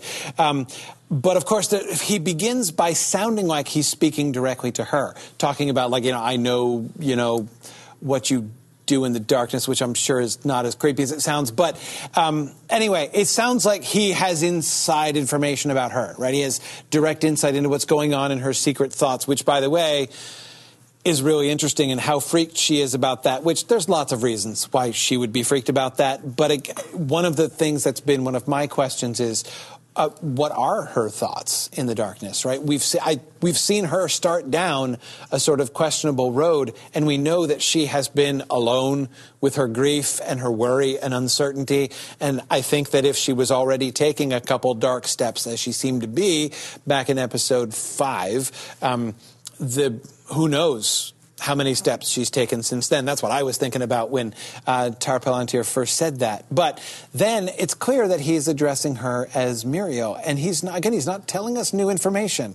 We know about the prophecy that he uttered before. Tar-Míriel has, sorry, I called her Tar-Míriel. That was a little slip I haven't done for a while. She's not Tar, she's not the queen, so she's not Tar-Míriel. She's Míriel, the queen regent. Anyway, Míriel tells Galadriel all about this prophecy and shows her the Palantir, right, which is sort of the source of um, Tar Palantir's, uh, you know, her father's uh, um, prophetic insight, right, into what's going to happen um, with Numenor. So again, on the one hand, it seems like okay, we're just being like reminded of this, I guess. But it seems to me very conspicuous because the prophecy that was made to Míriel, she was going to thwart. She, like, having been warned by her father, she has taken that warning to heart, and she is going to try to prevent the bad thing that he foretells from coming to pass. And I talked about this back in episode um, five, I think it was episode five, um, when we were talking about fate there. And I said that she's doing the Oedipus thing, right? Where you go out of your way to try to prevent a prophecy coming true. And by going out of your way, you end up doing the thing that makes it come true in the first place. And it kind of looked like that was kind of where we were headed. And that was before I you know, we even knew about her impending blindness, which is, of course, the fulfillment of his little prophecy that she would find only darkness in Middle Earth. So, um, so again, we, we're, we're, we're on the one hand reminded of all those things, but it's not just a reminder. We're going back to the beginning. We're going back in pa- going back into the past instead of moving ahead into the future and seeing, well, now what? Now that you know the trip to Middle Earth has happened and she's found darkness there, and what, how is that going to lead to think? Where is that going next? And instead of that, we go back. We go back to the original, the first time that he did this prophecy. Why do we get this reiteration? Well, the immediate impact of it, of course, is that his audience is different this time. It's not Míriel by his bedside. Um, it's Eärien. It's not his loving daughter who is worried about his health and hoping he will get better.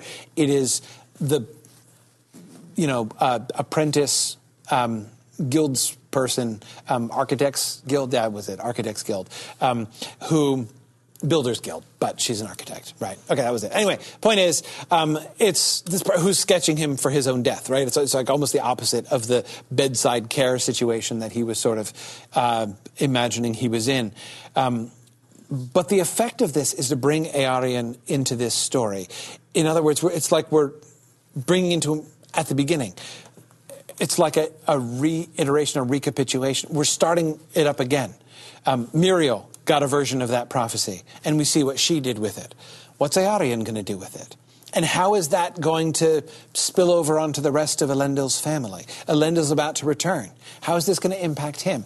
He, although he and Míriel are close, it's not obvious that he has to this point known what that prophecy was. We saw her share that with Galadriel. It is not obvious that she shared it with Elendil. She may, now that they're both, you know, have like passed their secret faithful signs and now know that each other are, are, are members of the faithful. Um, but she hadn't at this point. But now um, Elendil's family itself is being brought in uh, to this whole situation. Um, and I'll be interested to see where that goes. Eärien ascends up to the Palantir. We see her about to look at the Palantir. I assume she does. How's that going to impact her? How is this second version um, of when somebody who is sympathetic with Pharazôn sees this prophecy? What's she going to do with that information? How's that going to get out? How is this going to go the second time? Míriel kept it secret and tried to thwart it. What's Eärien? going to do. Um, so I think that's um, where we're set up. But again, it's interesting to me that we get the same prophetic situation. Now we're going we're going to roll the same script, but with a significantly different character and in different circumstances. So how will these two things? Eärien as recipient of the prophecy and Míriel as recipient of the prophecy when she comes home. How are their two tracks going to work together in season two? I think that'll be a fun thing to look forward to. Now, another way in which fate got, gets invoked explicitly in this episode is from Sauron during his temptation to Galadriel. It's when they're standing on the raft and he um, he brings up what has to be a confusing fact. You'll remember that when Galadriel met Halbrand, this is one of the places we started talking about the fate theme um, way back in episode two, and that was when the random chance meeting right? The chance meeting between Galadriel and Halbrand. She's swimming across the open ocean and comes across them adrift in a raft. Neither one of them are really steering effectively, right? They're just, both of them um, happen upon each other. And Galadriel is immediately convinced, and with some reason, like, she's not wrong to think, like, I'm in a Tolkien story. I've had a random chance meeting like this. That's probably important, right? Like that's totally a thing. And Galadriel's on to that. So she believes that they've been brought together for a purpose. And what is that purpose? And you'll note. And so, of course, when she now finds that it's Sauron, right, she's questioning this. What exactly is going on? Was she meant to find Sauron? Is that truly what happened.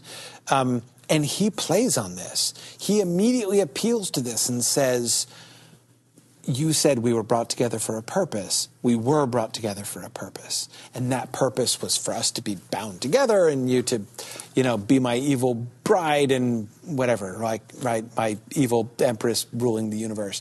And um, that I feel confident in saying is not true. Um, whatever was happening and why ever it was happening, pretty sure that that's not the reason. Now, Galadriel sees through it, um, but it's really interesting to see Sauron moving to sort of pervert that. Interestingly, the, the other chance meeting, which we talked about in episode three um, as a prominent instance of this theme, was the chance meeting between Elendil and Galadriel and Halbrand on the raft when he rescues them. And Elendil calls that into question in this episode as well, saying um, that you know, he was saying in the last episode that he wished he hadn't taken her on board. Um, he believed that there was a purpose to that too. He also was interpreting that in the same way. This is fate. This is meant to happen. There's a purpose here. But notice what Elendil emphasizes in his conversation with Míriel. He keeps coming back to choice. This was meant to happen. I was meant to find her, but it was my choice to bring her onto the ship. It was my choice to follow her to Middle Earth, and it was my choice to let my son come with us and follow her as well to Middle Earth. In fact, of course, that one is most conspicuously his choice, right? As he like bent the rules to let Isildur come. Um, so if he's regretting that, that one's going to burn twice as bad uh, for that reason. But again, it really emphasizes the choice that he plays. So this um, kind of bringing together, this playing off of each other, of fate and choice, of of this this destiny or purpose that is laid upon things without their knowledge or necessarily their consent, that things are going to work out in this way, whatever people do, is active on the one hand, and he perceives that, but at the same time, he also perceives that his choice matters, that he could have done things differently, despite the fact that chance brought them together like this. And this is an important theme in Tolkien. Tolkien is very active in bringing together fate and free will, emphasizing that although there is an overriding purpose, the choices that people make matter and they can alter the course of events. Except things work out the way they're supposed to. Anyway, that's the mystery of the thing. These things seem contradictory, but Tolkien almost always insists, and sometimes insists openly, on the fact that both of these two things are at work together. And nowhere do we see this more forcibly presented than with Nori and the Stranger. Nori, of course, has been like the hero of the Fate theme all the way through season one, right? She was the first one to perceive that there was this chance meeting. The first one to emphasize explicitly that she's been called for a purpose. She found him, there's a reason that she found him, um, and that there's something that she needs to do, right? She felt this active calling in response to that perception of purpose. So she has been articulating that, that there was, there was a reason, there was a destiny. You'll remember that her, uh, her mother Marigold was challenging her on that. Do you think there's a destiny in this? Right? And she seemed to be responding to that when, in her time of fear and doubt, she says, oh, I'm, I'm, I'm just a Harfoot. Remember, that's back in episode seven, right at the beginning. I'm just a Harfoot. I was I was silly to think that I could have a higher calling, that there was that I could be involved in any higher purpose. Right? She has that moment of doubt, but then she returns to it, knowing she does have a responsibility. She should follow the stranger uh, and and you know reciprocate that friendship, right?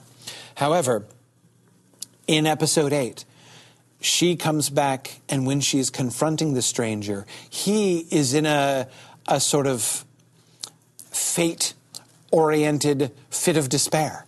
He's been told that he is not good. He is peril after all, right? That he is Sauron, that he is evil, and feels that he does not have a choice, that he's in that moment of near despair succumbing to the idea that this is who he is and he has no choice in the matter. And she is the one who insists. She who has been, as I say, the spokesperson of the fate and purpose idea more than anyone else in the show is the one who looks him eye, eye to eye and says, You have a choice.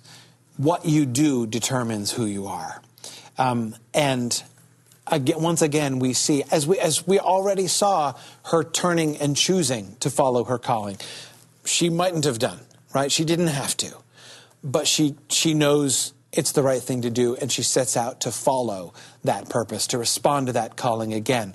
And now she challenges him to make his choice and to do his thing. So her emphasis on choice and the significance of choice, defining who you are um, and, and, and, and what you do and what your outcomes is, while at the same time acknowledging there is this purpose. And the two of them going off together fulfills that on both sides again, right? She is choosing to come. He offers her the choice. She chooses to come with him. And they're going to go off to do, well, they're not sure what. But he's pretty sure that they have a purpose to attain. He talks to her about the higher purpose, right? Um, that there is something of the higher purpose that has laid these things, but she has to choose to come with him. So he echoes back to her at the end of episode eight um, that that fate, that fate and free will combination, which she herself taught him earlier in the episode. Um, and it's, it's pretty cool. As I say, Nori Brandyfoot is, uh, well, I was going to call her the master of fate, but that's probably not a good idea. I won't, I won't give her that name. But anyway, she is, uh, she is the one who has the best grasp on fate and choice and how those two things work together.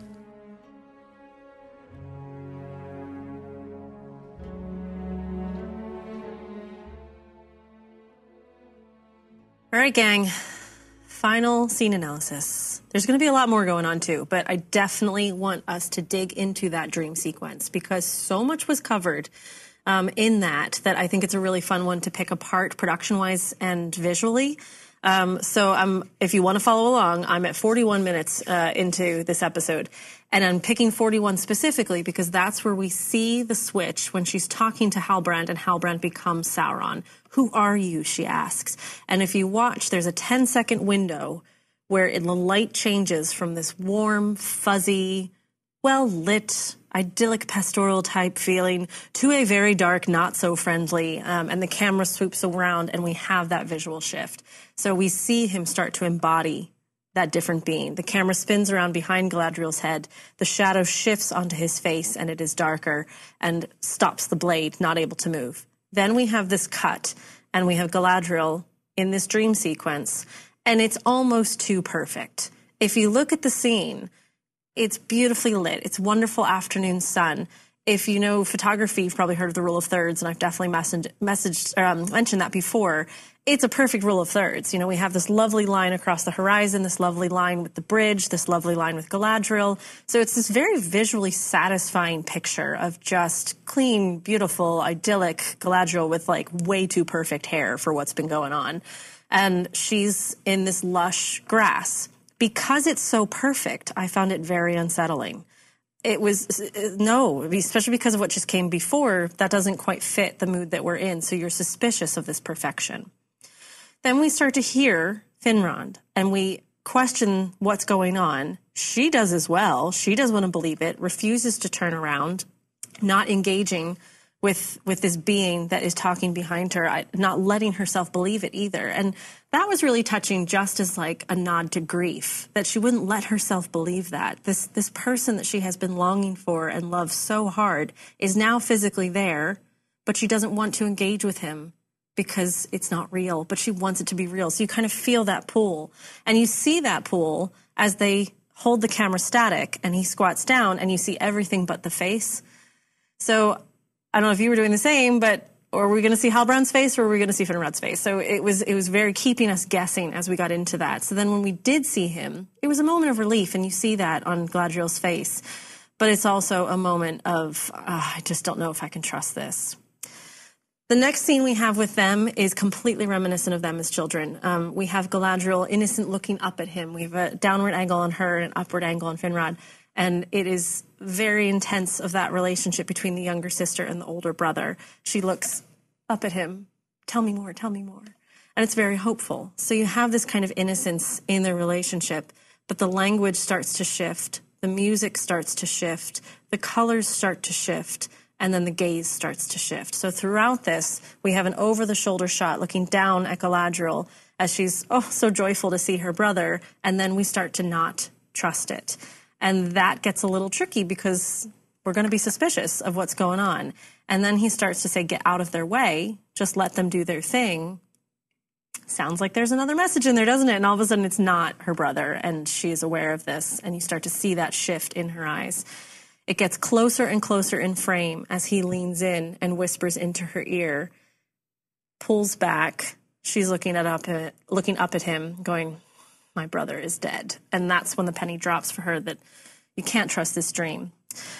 From that moment, we have the same angles going on. The tear drips from her face, and she stands up, breaking that angle. So instead of having just the upward shot and the downward shot of this little sister big brother relationship we have a turning away from it nope this is not this is not the relationship that we have so i'm walking away from it it almost felt like oh, i tried to trick her that way. Cut. Next one. We're on a raft. So he's trying another tactic right? So he's kind of going through the repertoire of really powerful strong memories of galadriel in order to have this reaction from her. So the first one failed.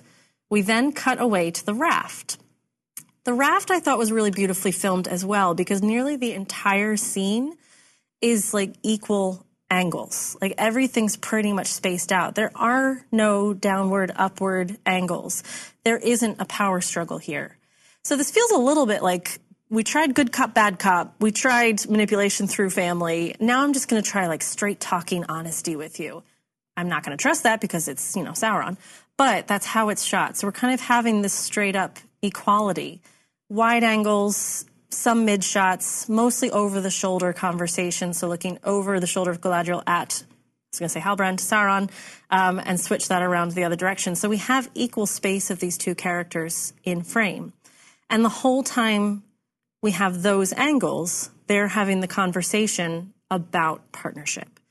So he's proposing to her, we want this stronger relationship. I want you by my side you will be a queen. You know, he's he's kind of having this temptation conversation with her, but it looks like it's framed completely as an equal. Straight shots of eye line, definitely no manipulation of a power struggle there. Then we start to get the swoop around, and that's the first time we're a bit unsettled that something is a bit different. At the swoop camera around, then coming down to look down on them and see the inverse of their shadows in the water uh, that was beautiful. So, you know, we've talked a lot about inverted angles and the reflection of darkness in the water, which way is up. That whole theme is brought back to us in that shot. And we see the strong, powerful Galadriel alongside the iconic Sauron and see what he's offering.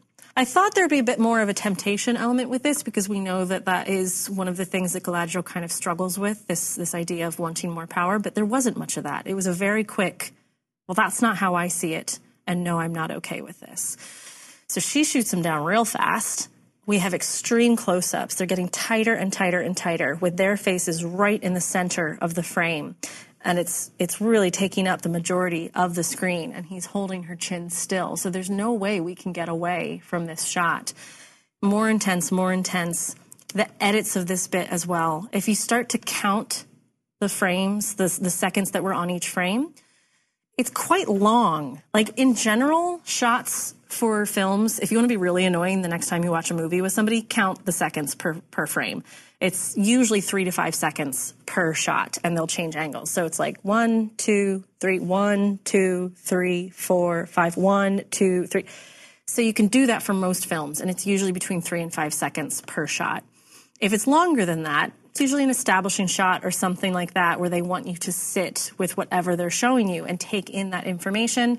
Or it's a longer speech or something like that that just requires more time.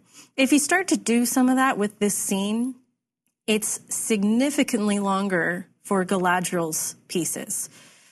And not necessarily because of speech. Uh, Sauron's are longer because of the things that he's saying. He's got a you know big old pitch that he's doing here for Galadriel, but the the time actually spent on Galadriel's face, even when she's not talking, is pretty substantial. So to me, that feels like the power is starting to shift. He's trying very hard to convince her in this I am your equal, I see this vision for us, come be powerful with me.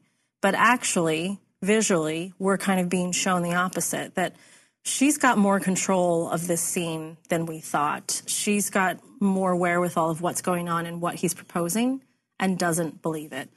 So he puts his hand down. She says, That's absolutely not, you know, the same thing to me. I will not take that. And we cut immediately from that to her plunging into the sea. So it's almost as if he has cut the ties, right? He's given up on that that tactic as well. Um, and you will die because of me with super tight confrontation, anger, frustration, and then we see her deep in the sea. So the deep in the water, the sinking, the stillness, quiet, slow, steady, medium shot. We cannot look away. She is stuck, she is tethered, and so are we. So there is almost a resignation to that kind of feeling, but it, to me, it didn't feel desperate and it didn't feel negative. It felt substantial. Like, I am not going down that track. I have chosen this. You know, he turned big, bad, dark, and ugly screaming at her and then they end that relationship. There will be no more discussion. The negotiations are over. um, and then back to that that water scene that we have seen before, but tumultuous um, and and concerning because there's he's not there to rescue her this time. And then cutting from that to Elrond, uh, it just jumps straight into who can we trust? Where are we? What's next? Um, and that's what we're asking. You know, throughout the rest of this episode, we're really figuring out what did happen. What does that mean? How are we going to move forward in this, and how is this going to affect? But that dream sequence and everything that was exchanged in it just set Halbrand up into Sauron for me, and I thought it was really beautifully told, visually, dialogue, shots, all of that. So yeah, now that I've watched it about 17 times, I feel pretty strongly about that scene being really beautifully done. So we're at episode eight, the end of season one. I feel like I need to just kind of take a step back and take a look at the whole story we have so far. I really look forward to being able to sit down for eight plus hours and just watch all of series one and see how it ties together. But a lot of the things that I've been thinking about are kind of some core of basic adaptation discussion. So I thought it might be useful to bring some of that in here. And one of the things that's really been on my mind is adaptation and audience expectation.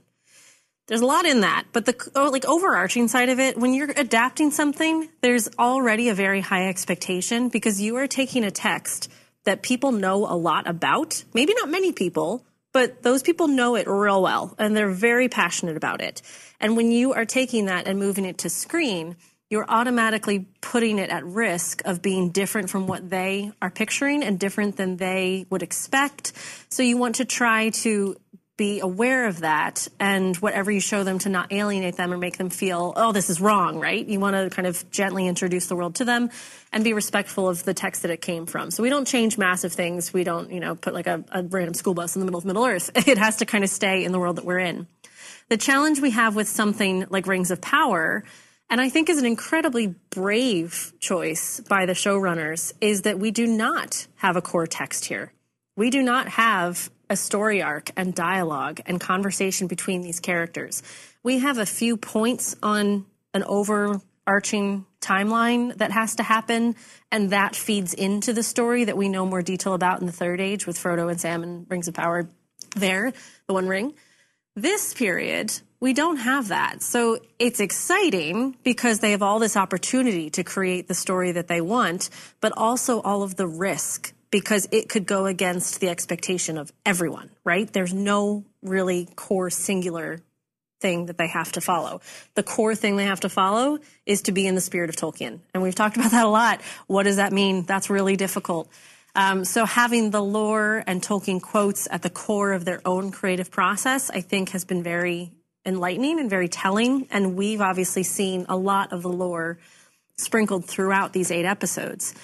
So that made me start thinking about their audiences. I feel like there's two really clear audiences and then there's kind of variations on that line. but the two very clear audiences are those that know Tolkien and those that don't. so we have the layperson that just puts on this new thing because they saw a commercial on Instagram or it's the big thing on the top of their Amazon Prime and they'll give it a shot. They might vaguely know about this character Galadriel and Elrond because they saw that Peter Jackson trilogy a few years ago, but only saw it once and kind of forget. So that's that's like camp 1. Camp two are the people that have their notepads out and their tick lists and are going through all of the things that they expect from the lore and does that work rules wise and picking it apart. And it's a game for a lot of people. And that's awesome. You know, like that can be super fun to play that figure it out game. And the showrunners have been so good about putting elements in place for us to latch onto and go into deep analysis and consider lore, consider history talk about the things that we know from Tolkien's works and his world and how they're incorporated into this show and keep us guessing. Yes, it's Easter eggs. You know, there are these little things that are just kind of nice little nods to the Tolkien fan of like, ah, oh, you're going to pick that up if you pick that up, but it won't be distracting if you don't know it. That's that's fine too. But then some of these other like figuring out the bigger question things that I think most of the Tolkien fandom has latched onto, that's also a real risk because they're laying some groundworks that don't necessarily pay off. And if they do pay off, they might not pay off yet. So it's a huge ask of the audience, right? You're asking them to just kind of trust the process, to take a step back and take it in, just see what this journey is going to be and try to not get distracted by the things that might mislead you. So there's really almost a contract negotiated between the show creators and the viewer. But the viewer is such a divided audience. And that doesn't have to be a, a negative thing. You know, when you say divided, that usually means like pick one side or the other. It just means there's two separate camps. But this show really does seem to work for both of them but I also don't know if it's working perfectly for any of them. There's a lot of stuff laid in that is giving the Tolkienists a lot to dig into, a lot to discuss, a lot of lore. It's obviously been a lot of fun for us. so there's a lot to, to go into. But then for the layperson and, and the friends that I've spoken to that are not Tolkien fans, they're also enjoying it. There's enough there that isn't throwing them, that isn't necessarily confusing them, and that just is is a fine line to walk. So I do think they're asking a lot of their audience. You got to pay attention to this one, right? There's a lot of characters, there's a lot of moving pieces. And I still stand by my concern with some of the pacing and wish that we had spent more time with some of these characters, you know, a whole episode for one or two storylines instead of all six. Um, because it really wasn't until the storyline started to converge that I personally engaged. So I do wonder for a layperson if there might have been more strength in that, get them invested early and then introduce more detail. But I can't change that now. So it's more of just an interesting choice that they've made to get us there. So whether you're a layperson or whether you're a Tolkien fan, you may not love it, a lot hate it, a lot think it's perfection, a lot think it has a lot to work with. There's there is obviously that range of reaction from the audience but there's a lot in place for those people as well. So I feel like they've really walked that line well in terms of adaptation creation and audience expectation. They're asking you to put the work in, they're asking you to pay attention, learn some of the names, learn some of the rules, but also to suspend belief, take it all in. Uh, and so far, I'm on board. Obviously, there are things that we've been concerned about, and I look forward to season two to see what the next step is. But so far, the negotiation of that and the navigating of this adaptive process has been really lovely, really lovely to engage with and really lovely to observe. So as we now have these established characters, the expectation is going to be a little bit different going into season two. It kind of made me think about the Harry Potter adaptations, if you're familiar with those. The first two films were so faithful to the books to the point that they weren't really super interesting films, uh, but they were really faithful. They kept the story exactly as it was from the book. But then once the the characters were established, the landscapes were established, everybody understood the story, and their viewership had expanded way beyond just the book readers. It went wide world. So loads of people were coming to the Harry Potter films that were not readers of the Harry Potter films, of books. So by the third film, they could take that creative liberty and go off on these tangents uh, and be a bit more uh, loose in what they depicted in the stories. They invented some characters. They were a little bit more laid back in some of the interactions. And I feel like as films, they really started to flourish with Prisoner of Azkaban. We might have something similar with this. We have had a whole season of extreme foundation laying. And sometimes that can be tough because cement is not very thrilling, right? We need a strong foundation. But because of that, and we're now seeing these actors start on their big arc, they are now starting to move on to what's going to be next. So we have this strong foundation, and now we get to see where they go after this. And that's really exciting. So I'm almost more excited for season two than I was for season one because, all right, we've done the work. I've put it in, you've put it in. Let's see where we go next. How they go, what happens next, who we follow. I'm here for it.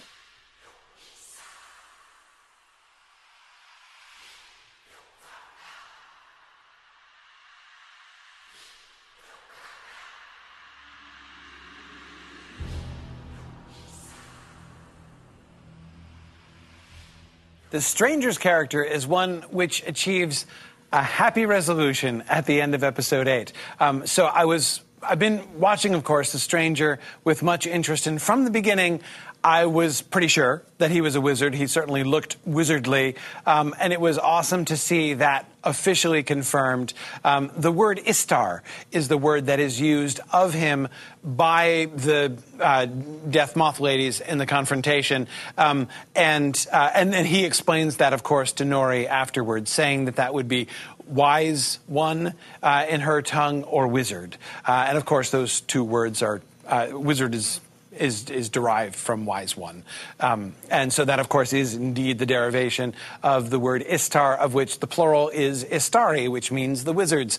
That's what the essay in Unfinished Tales is called, explaining about the wizards. So, um, so we definitely learned that he was, he's absolutely a wizard. Now, the only question that remains is exactly which wizard is he?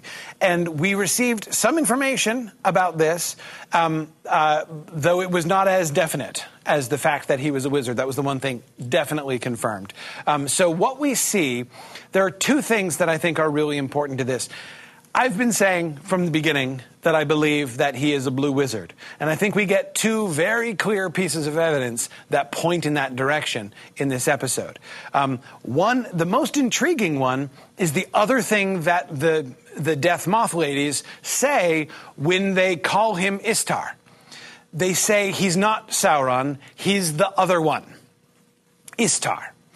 Um, so the other one is really interesting. Now, of course, that could mean a couple things. That is, like maybe there were like two possible people they were looking for, one of whom was Sauron and the other whom was another dude, like a wizard, uh, some random wizard who is not Sauron. So by the other one, they mean the one who isn't Sauron, right?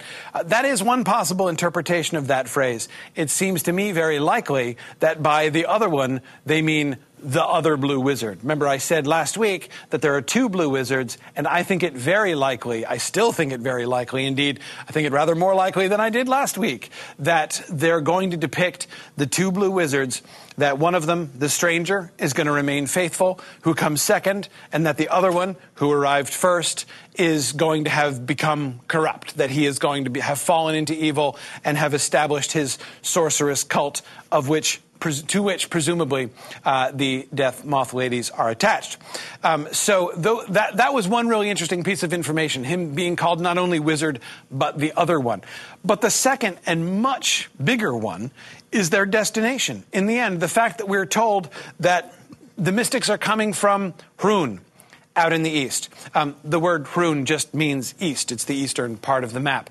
Um, and that, of course, is where the Blue Wizards went. And the Blue Wizards are the only ones who went into the east.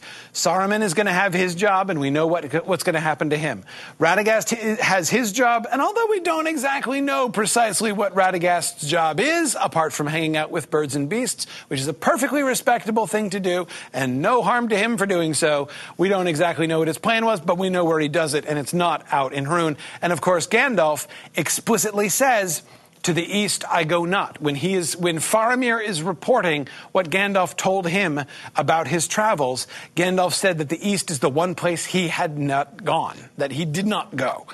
Um, so, who went to the east? The Blue Wizards went to the east. That's their entire story, that they went off into the east and did their thing, whether it was staying faithful or whether it was becoming evil and becoming the head of, uh, of magic sorcery cults.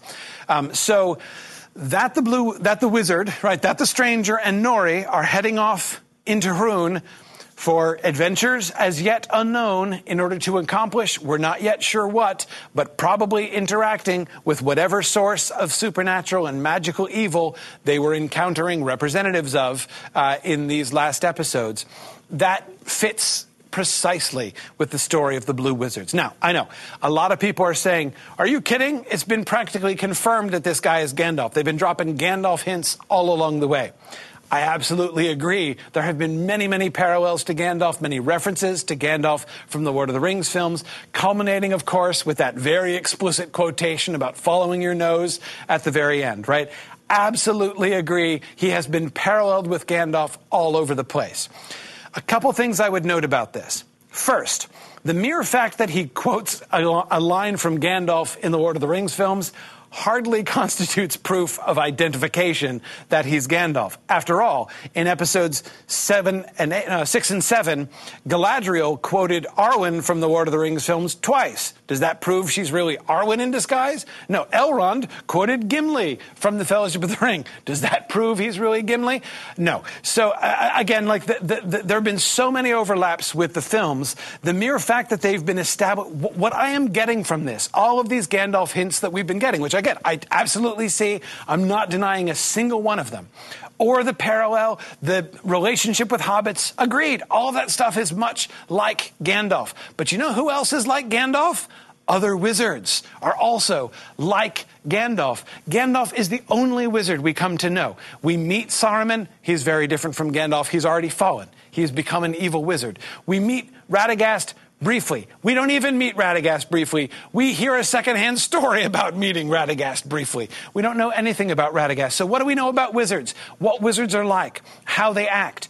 95% of it is Gandalf because he's the wizard that is talked about ever in the books, right? So, therefore, if you're writing the show and you want to send signals to the viewers, this guy is a wizard this guy is, remember the, the real question, the question that the, the, the show has been demanding that an answer to about the stranger has not exactly been, who are you exactly?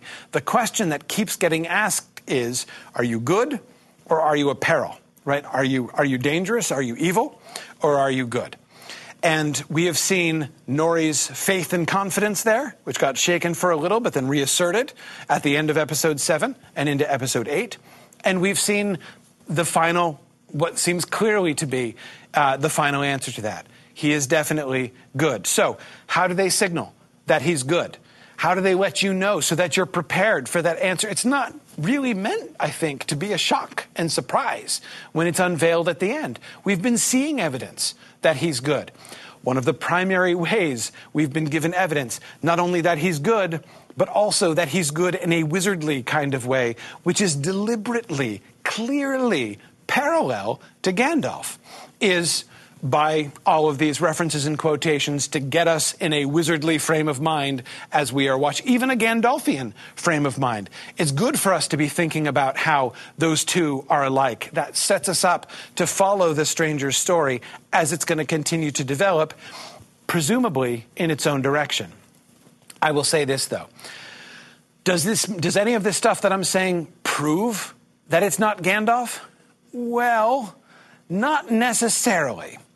It's theoretically possible that Gandalf, that they could have decided that Gandalf came early. Remember, According to Tolkien's writings, the Blue Wizards did come during the Second Age. Later on in his life, he, he decided. Um, there is a version of, the, of their stories, of the Blue Wizard stories, where Tolkien said they came during the Second Age, during this time. Um, there was never any such story like that with Gandalf. Yes, there are references of Gandalf wandering around and appearing places, but not in the flesh. That's just him in the spirit, kind of keeping an eye on things, not a kind of bodily manifestation like that. There's nothing like this with Gandalf. But they could have changed that. Maybe they changed that. Maybe they decided, hey, we're going to bring in a wizard. Let's make it Gandalf. Who doesn't love Gandalf? We'll make it Gandalf. Possible. Can't rule it out. Nor would I loathe that if it happens, nor do I think it would be any massive violation that would cause huge troubles. I still It wouldn't be my choice. I wouldn't like that. I think it's costly because it's cool. Gandalf arriving late is cool. Arriving late, getting the Ring of Power when he gets off the boat. I like that story. I think that's a really interesting and important part of the Third Age, which I'd miss if that got changed. But I could live with it, right? But I will say this no matter what, whether he turns out to be Gandalf or not, which I think he's not, but if whether he turns out to be Gandalf or not, he's playing the role of a blue wizard. That's clear. That's almost perfectly clear. He's headed off into Rhûn. He's going to be opposing uh, some other wizard, it sounds like.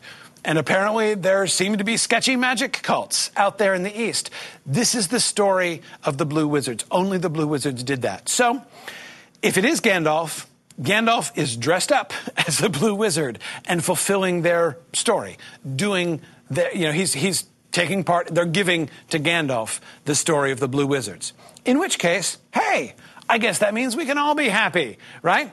Blue Wizard, Gandalf, why not both? That would seem to be the answer. If he is Gandalf, he's both Gandalf and a blue. He's blue Gandalf, right?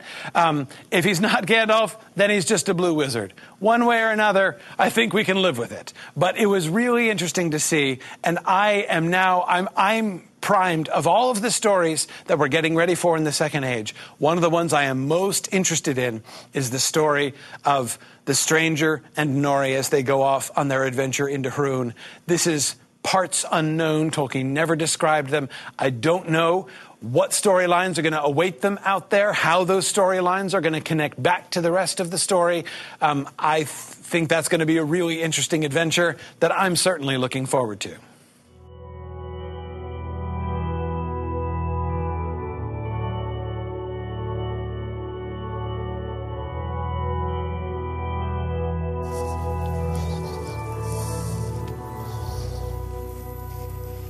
Good evening.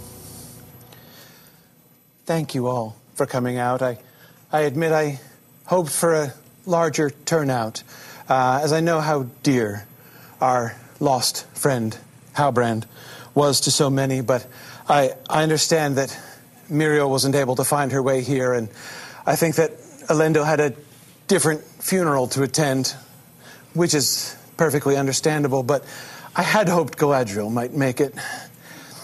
I can't think why she's not here, but we'll, we'll move on. I, we have many things to say about our friend Halbrand, but uh, first, I think it would be fitting uh, to hear from one who really knew the real Halbrand that all of us knew and loved. So uh, I have his childhood friend, Magwin, to come up and share some reminiscences that I know we will all treasure. It's a sad day. It's a sad day. Our dear Halbrand has left us. He was filled with so much promise. There was so much hope in his life. I mean, he had he had some tough times growing up. You know, we were, kind of grew up on the wrong side of the, the tracks, and he did his best whenever he could. He, he pulled up by his bootstraps, became an apprentice at a young age, really started to hone his craft of metalsmithing, and we had a lot of hope for him on that. And, you know, on that gap year when he learned how to sail and got on a boat and hoped for the best and ended up, you know, trying his hand at becoming part of a guild. And, and it, there was just so much promise in his life. I, I remember this time when we were young and he was just, you know, bullying the kids as you do and knocking them out left, right, and center. And, just, you know, Halbrand. And then he found this guy on the side of the road and picked up this trinket. Found out he was dead. He thought it was hysterical. but uh, we're to miss him. We're to miss him. He was a good guy. He was a good friend.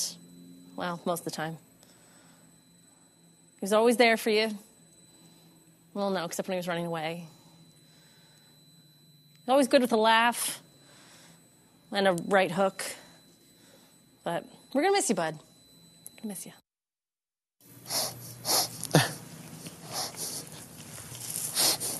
Thank you. Thank you. Thank you for that. what can we say about Halbrand?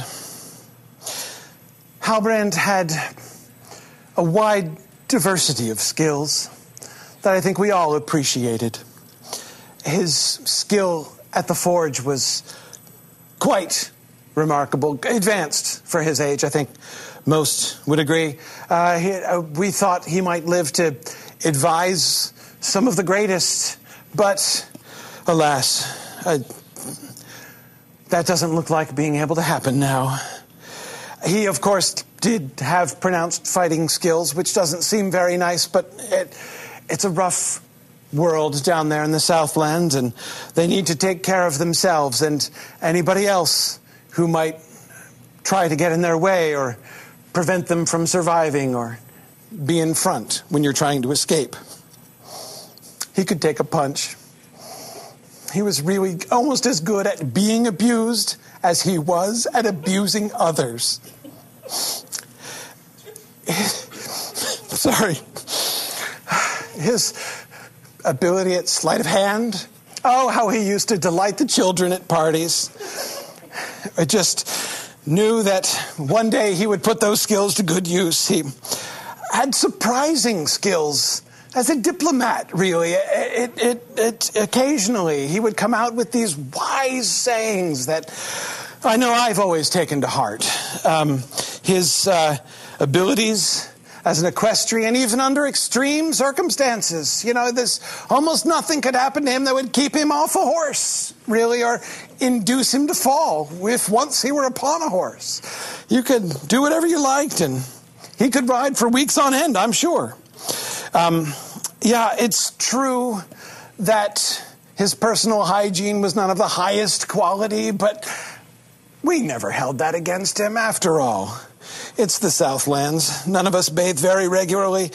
Um, his swimming ability, particularly for one born in a landlocked region, oh, inspiring. It was. It was. Um, Halbrand was one of those true kinds of friends who would always tell you how it really was. You always knew where you stood with Halbrand right? He would just, he would always give it to you straight. He was a model prisoner. Um, I would even sometimes, again, I give words of advice to the guards. In, uh, that's just how thoughtful he was at all times. Uh, there are many other things, of course, that others have said about Halbrand. He was. Uh, a really remarkable fulfillment of the archetype of the long lost king returned to his throne. I found that very satisfying. You know, there are others who have said they remind him of some other king that they'd heard of, whose people had been without a king for a thousand years until this guy came out of the wilderness.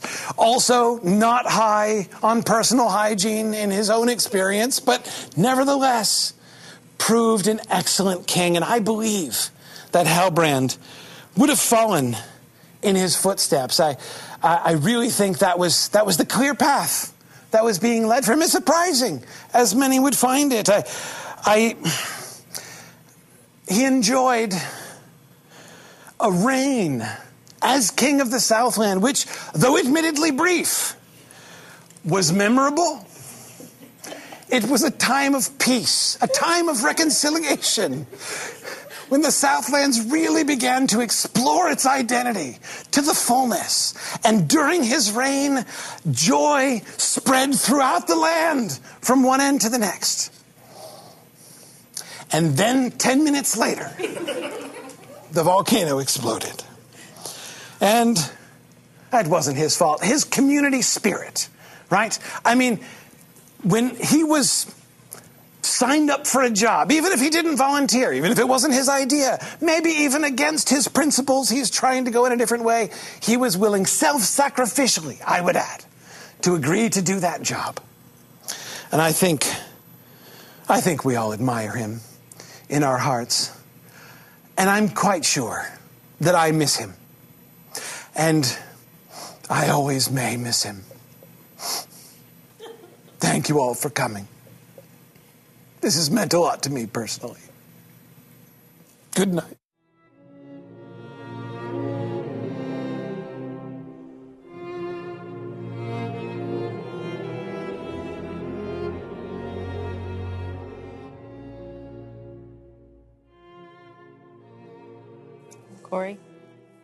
It happened. happened. Yeah, no, it didn't. We were waiting for it to happen, but it didn't even happen. I mean, they totally didn't kiss. Not that, Corey. Not that. Oh, oh, oh, oh, oh, oh, oh no, no, no. Yeah. Well, yes and no. What do you mean? We had Halbrand. We don't have Halbrand. Well, we mean, have Sauron. okay. So let me ask you this, right? I'm thinking, how do we know that Halbrand is Sauron? I mean, like, how do we really know that Halbrand is Sauron? Because he said he was Sauron? Well, yeah, of course. Can you believe anybody who says that he's Sauron? I mean, look, where in the show When you pause it, it says Sauron now, not that, Halbrand. paratext, whatever. Don't look inside the world of the show. yeah. What evidence is there? Direct evidence, mind, that Oh, Halbrand is Sauron. I feel like I could list a lot of things, but you're just going to deny them all. Dream sequence. Dream sequence, right? It all comes out. There's suspicions, and Galadriel's all suspicious. But you know what? Like, it it might be misdirection, right? And then she has this vision of someone. So we're talking about a psychic vision induced by somebody who is attempting to deceive her, right? Right. What kind of evidence is that? Well, Who's gonna sounds buy pretty that? Sauron-like. Well, yeah, exactly. Sauron would do that, but he's lying about being Halbrand, obviously. He's just messing with her.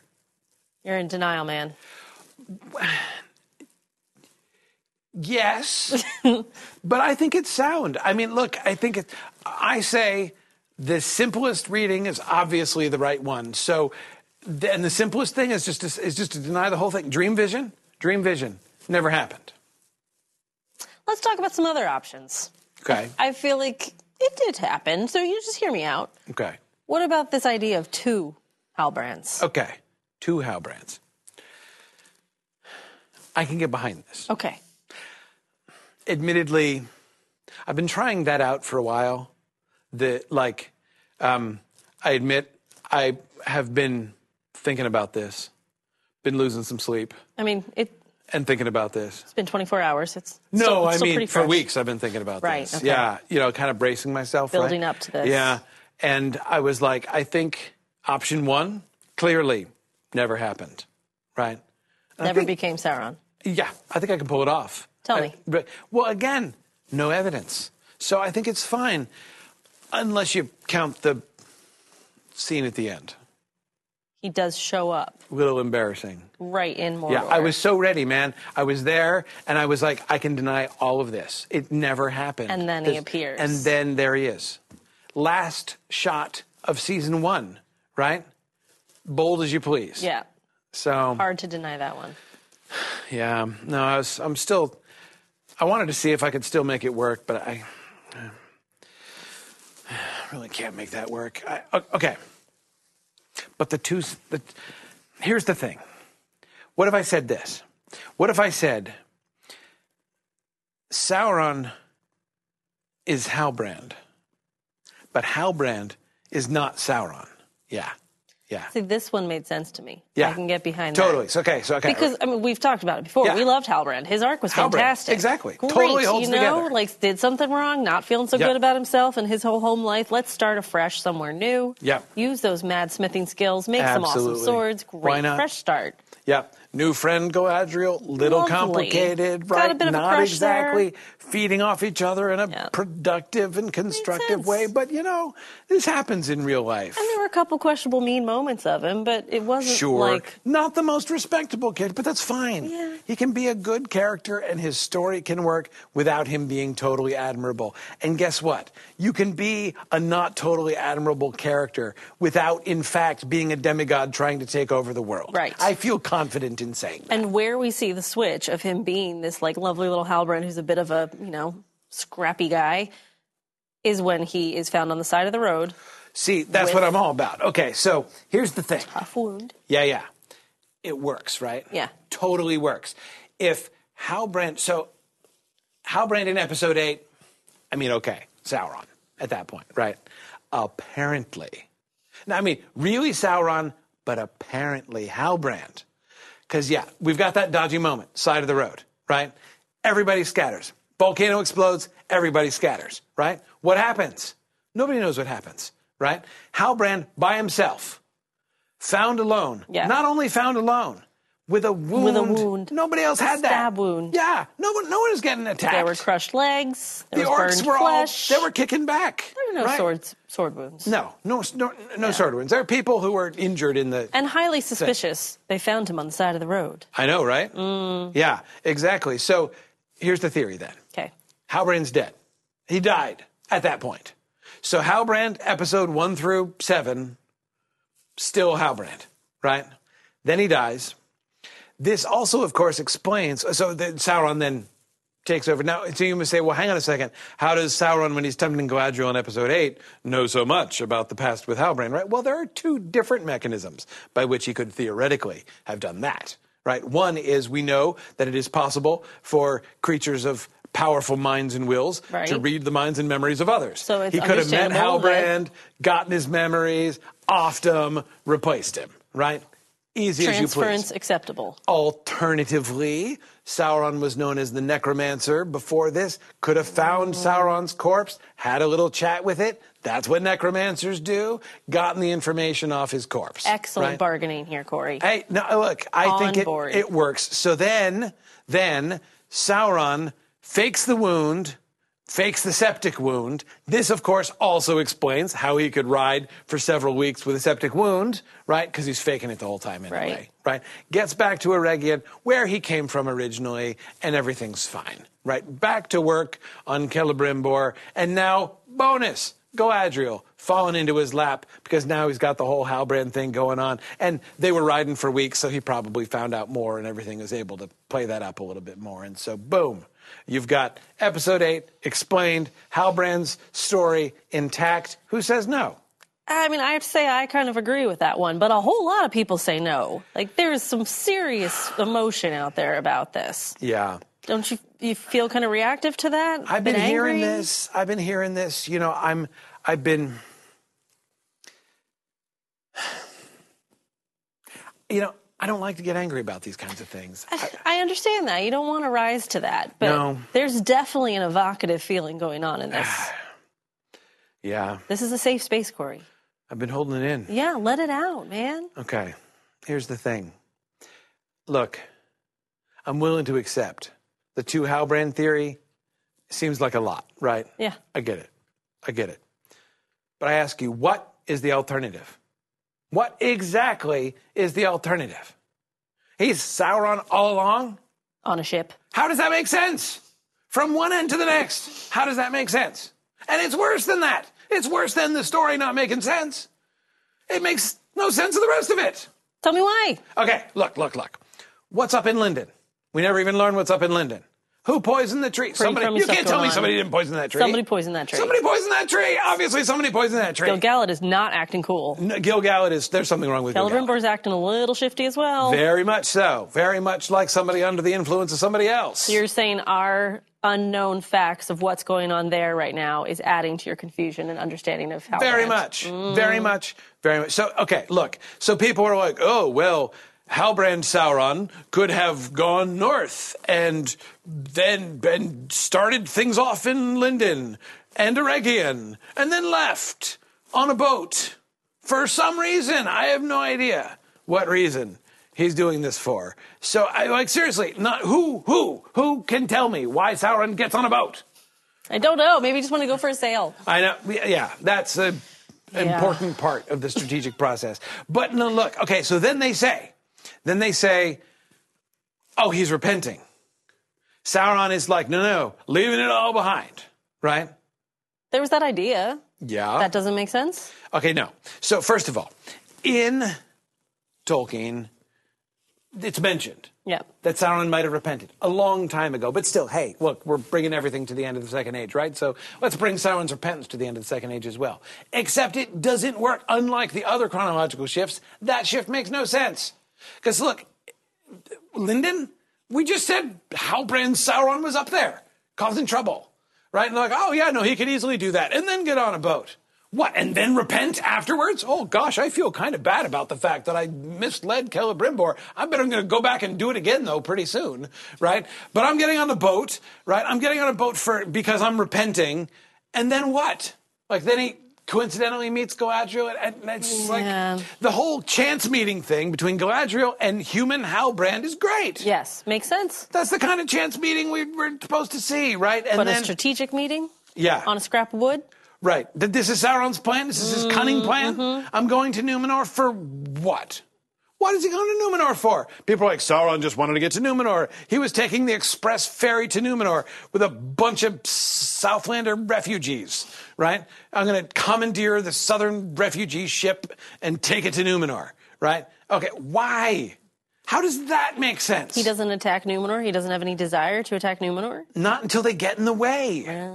I mean, he never, his doesn't, it's not like he has a master plan to utilize Numenor in his plans. He wants to sink Numenor. He wants to destroy Numenor. And they're not even in his way yet. They're, they're fine. They're out of the way. He's involving them by going at all, right? And anyway, then he gets there. What's his plan?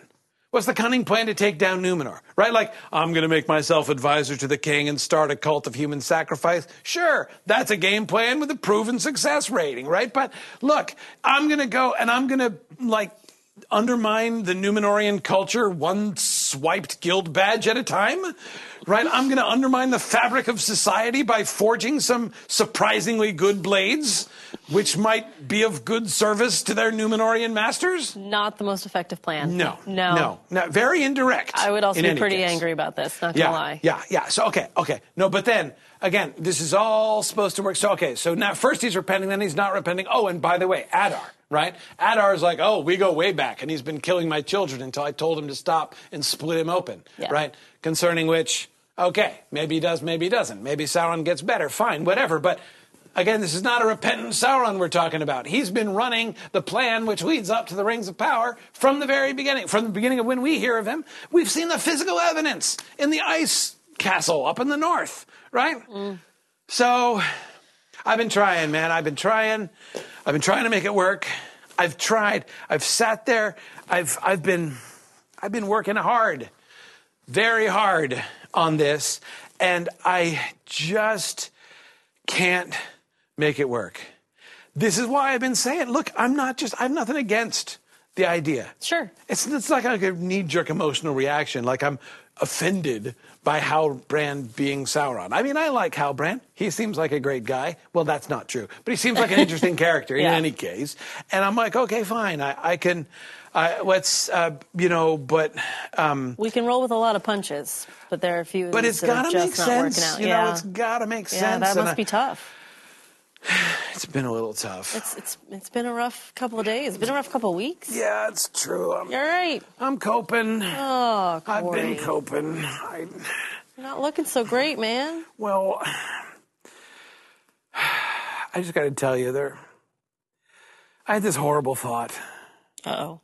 Well, because again, I'm arguing and saying, oh, it doesn't make sense, and I want it to make sense, and if we look at it this way, it makes sense. And then it occurred to me, I this horrible realization. Maybe I really like that kind of story. You, You know? do, yeah. Yeah. This is this is your thing. Like the more richly compl- complex, the better. Maybe, maybe they didn't make this show just for me. oh no. I know, right? Is that where you're going? well, that's. I'm starting to fear you that think that there might, might be true. might be an audience beyond the Tolkien professor? Can't. I mean, it didn't make sense at first, but in the end, I've had to confront it, and they might need a simple answer in this one. it's a dark world. You know. I mean, I. I guess It's pretty depressing. unless. Oh, tell me. Wait a second. Wait a second. I never thought of this. What if there's a bigger con being run here? Where are you going? What if Sauron Oh no. replaced episode eight? Oh, for the love. Because that would explain it's only episode eight, right? I mean, up until episode eight, everything was fine. totally fine. I mean, I'd been worried about it, but I'm like, no, I can make it.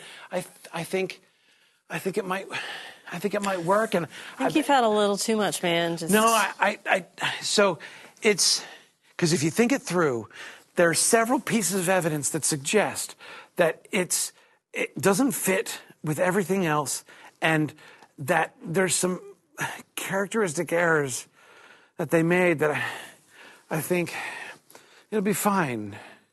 It'll, it'll, it'll be fine. It's fine. I'm fine. Corey, Corey, come on, Corey, we gotta go. It's the midnight watch party. Oh. Episode eight's on. Come on, let's go, let's go. I had the worst dream. Oh.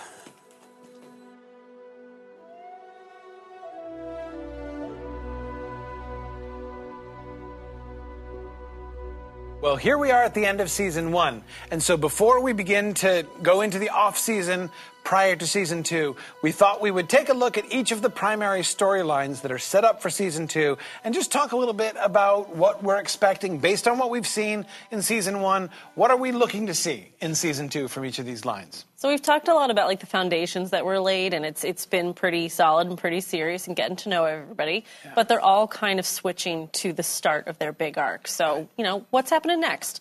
So starting with the stranger. Right, we've got the stranger and Nori, mm-hmm. right, know, heading off into Rhûn. He knows who he is, first of all. That or is a big deal. Is, yeah, which is a big deal. Yeah. All of a sudden, he's much more able to communicate. You know, the, the language that came syntactic in. sentences. Beautiful. It's great. Yeah, exactly. Um, uh, and therefore, I, I'm really looking forward to seeing how their relationship develops. Mm-hmm. One thing, right? I mean, she has been in many, in, not in many ways, in almost every way, the leader, right? He's been almost helpless at times, and now as his memory is mm-hmm. returning, there is this almost sudden shift, right, where he is looking like he's now he's the wise one, mm-hmm. right, and she is going to be looking up to him. So it'll be interesting to see how to that see that goes. dynamic. And I was going to say she's also been the leader, but she's also been on a very trodden path and has kind of ridden the wave, so to speak. Right now, she's very much off path, and yeah. and you know yeah. he was waiting for her. They're about to go into the unknown. Yeah. But as two very strong characters coming together, that's that's cool. So. Yeah. We, we think he's going to go He's going to Rhûn. Rhûn is a fascinating place in Tolkien's world. Uh, fascinating because we know almost nothing about mm-hmm. it, um, other than the fact that we know that you know, all of the most ancient cultures in Middle Earth originated in the East. The general pattern of almost everybody who lives in, in Middle Earth is ultimately migrating from the East towards the West. So to go back towards the East is sort of to go backwards in history. Um, and therefore, I'm expecting to see like really like cool old ruins and evidence of ancient human cultures possibly ancient elvish cultures as well. What exactly the threats are, I'm not sure. Sauron is known there, obviously, mm-hmm. as we discovered there in, in, episode 8. What kind of hold does he already have? Um, what are they going to be doing against it? Nori, um, so we, you know, we have the stranger as obviously at least parallel to Gandalf in his relationship with the hobbits. And, you know, Nori has been this sort of Frodo esque character. Mm-hmm. But unlike Frodo, she does not have a clear quest. Right. right. She doesn't have any ring to destroy. She just has this drive, this pull. Exactly. First of all, to leave. She's always been very interested in yeah. adventure. Yeah. But now also this looking after him, this caring, this kindness. Right.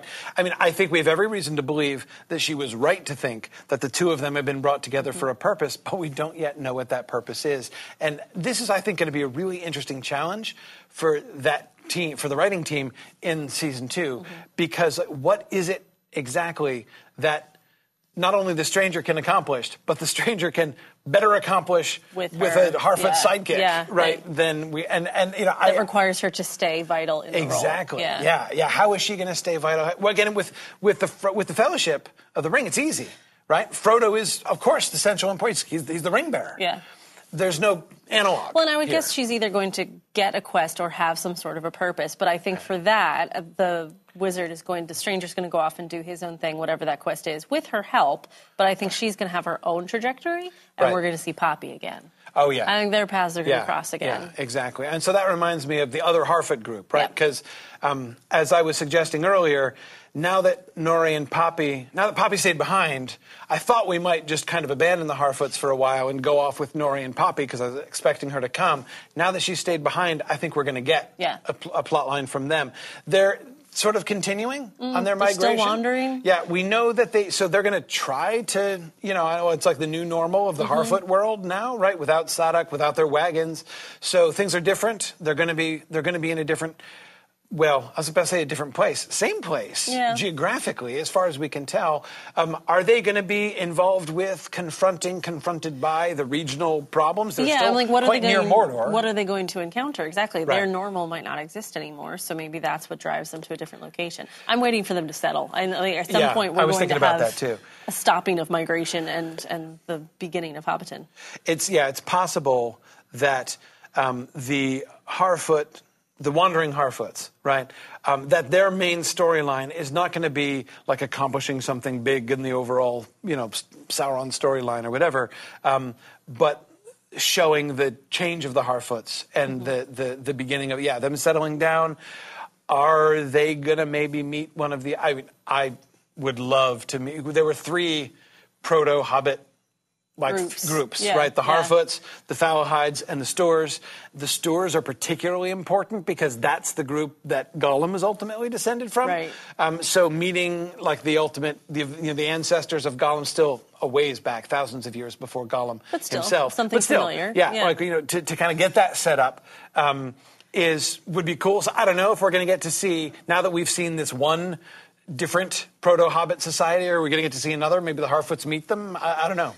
Yeah, I, and I don't know. I mean, I don't want to speculate too much, but I guess the thing that yeah. I get a little bit concerned about is how many things we met in this first one, and how much I appreciated and enjoyed that time with Yes. those more singular episodes Right, and those right. groups, those ones where we just saw one or two groups. So I hope we get to see some of that stuff for like world building.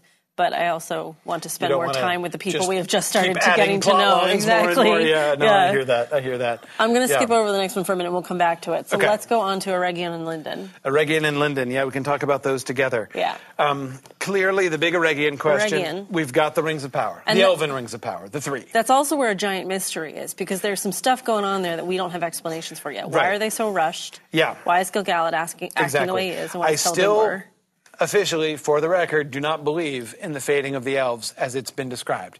I don't believe that the elves are actually going to be doomed by spring. Um, I think that they're wrong about that. Um, I will be very surprised if that turns out to be literally true, exactly as it's been described. And I still suspect that Elrond is going to discover that, is going to work that out. Do you out. think there's still going to be a purpose for things to happen there? Or, you know, I mean, there's still more rings to forge. Will they happen there or will they happen elsewhere?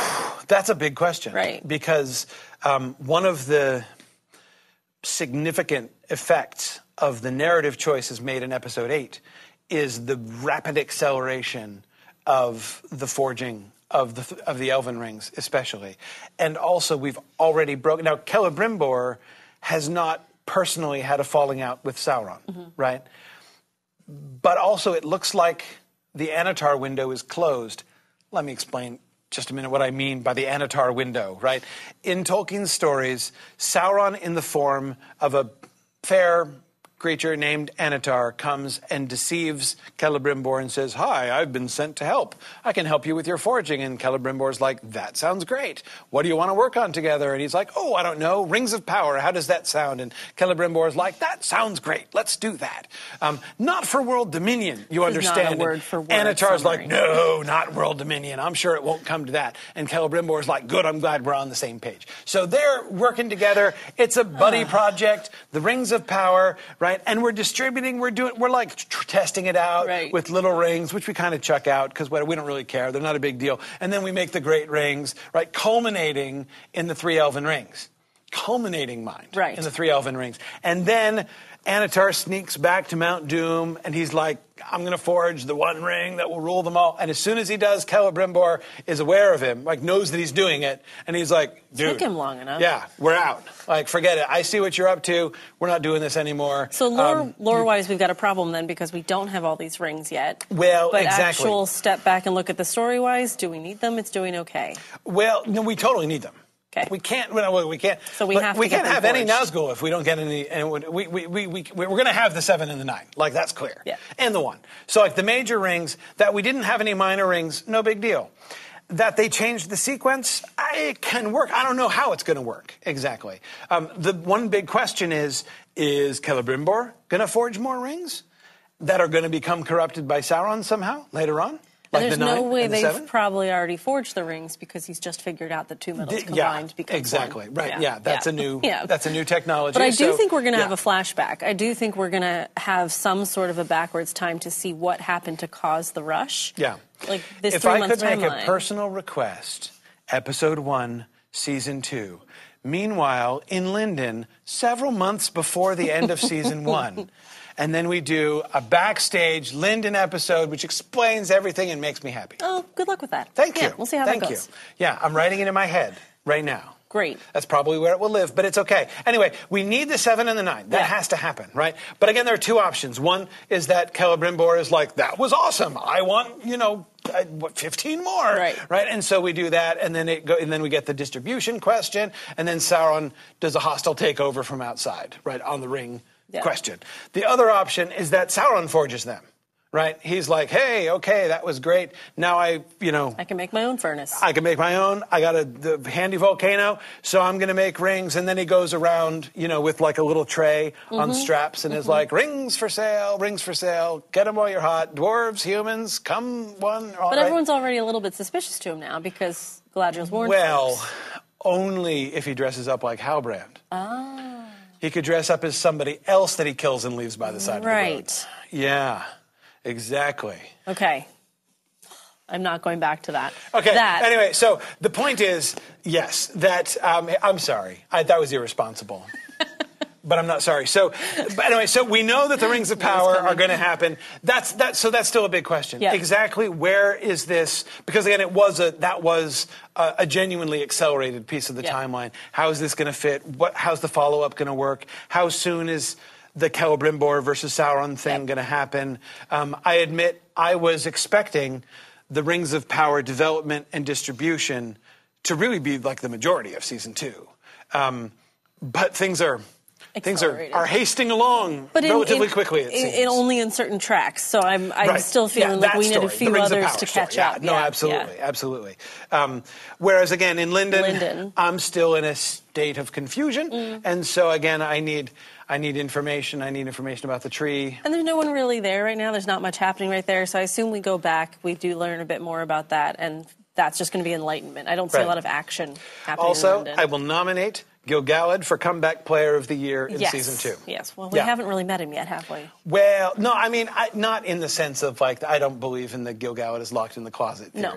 I think that although he's not been real pleasant to be around so far, he is still um, acting in a way that is consistent with somebody who is, uh, you know, concerned. Right? He's the High King. He's he feels responsibility for stuff. He believes in the whole fading problem. Right? That's his issue.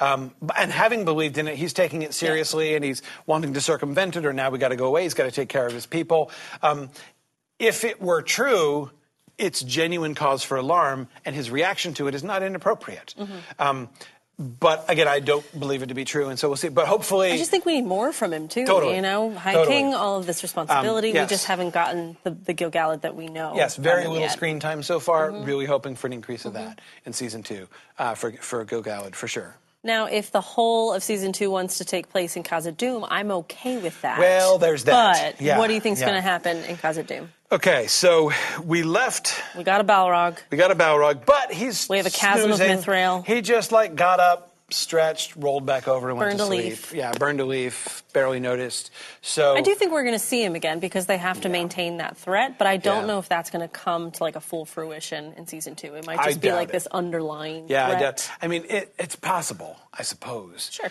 I mean, I guess one way to think about this, never really thought about it exactly like this before.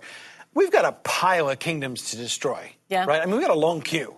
There are a bunch of kingdoms just lined up, waiting for destruction, and we can't do them all at once. Yeah. Right? We, I mean, you know, I mean, what, what are we going to like uh, destroy kingdoms like the end of The Godfather, right? At the end of season four or something? It's not going to work, right? Travel around a bit. Yeah. So, um, if Numenor, which still looks to me like it's on an end of season Mm-hmm. four kind of schedule for its destruction, um, if that's going to happen, then it would make sense for Khazad Dûm to happen earlier because season five is too late. Like Mm. if any any kingdom still around in season five is probably going to make it uh, because we need to focus on the Last Alliance or whatever. Maybe Yeah. at the beginning or whatever, but still, uh, most likely not. So.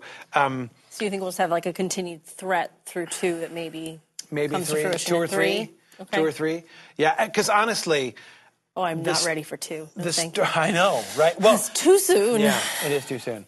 Um, the the story of Durin and Disa started to unravel fast Hmm. in episode seven. I mean, there's that's it's it's fraying around the edges a little bit. I mean, I love those characters. I love those actors. I, I, I but things are things are getting tense.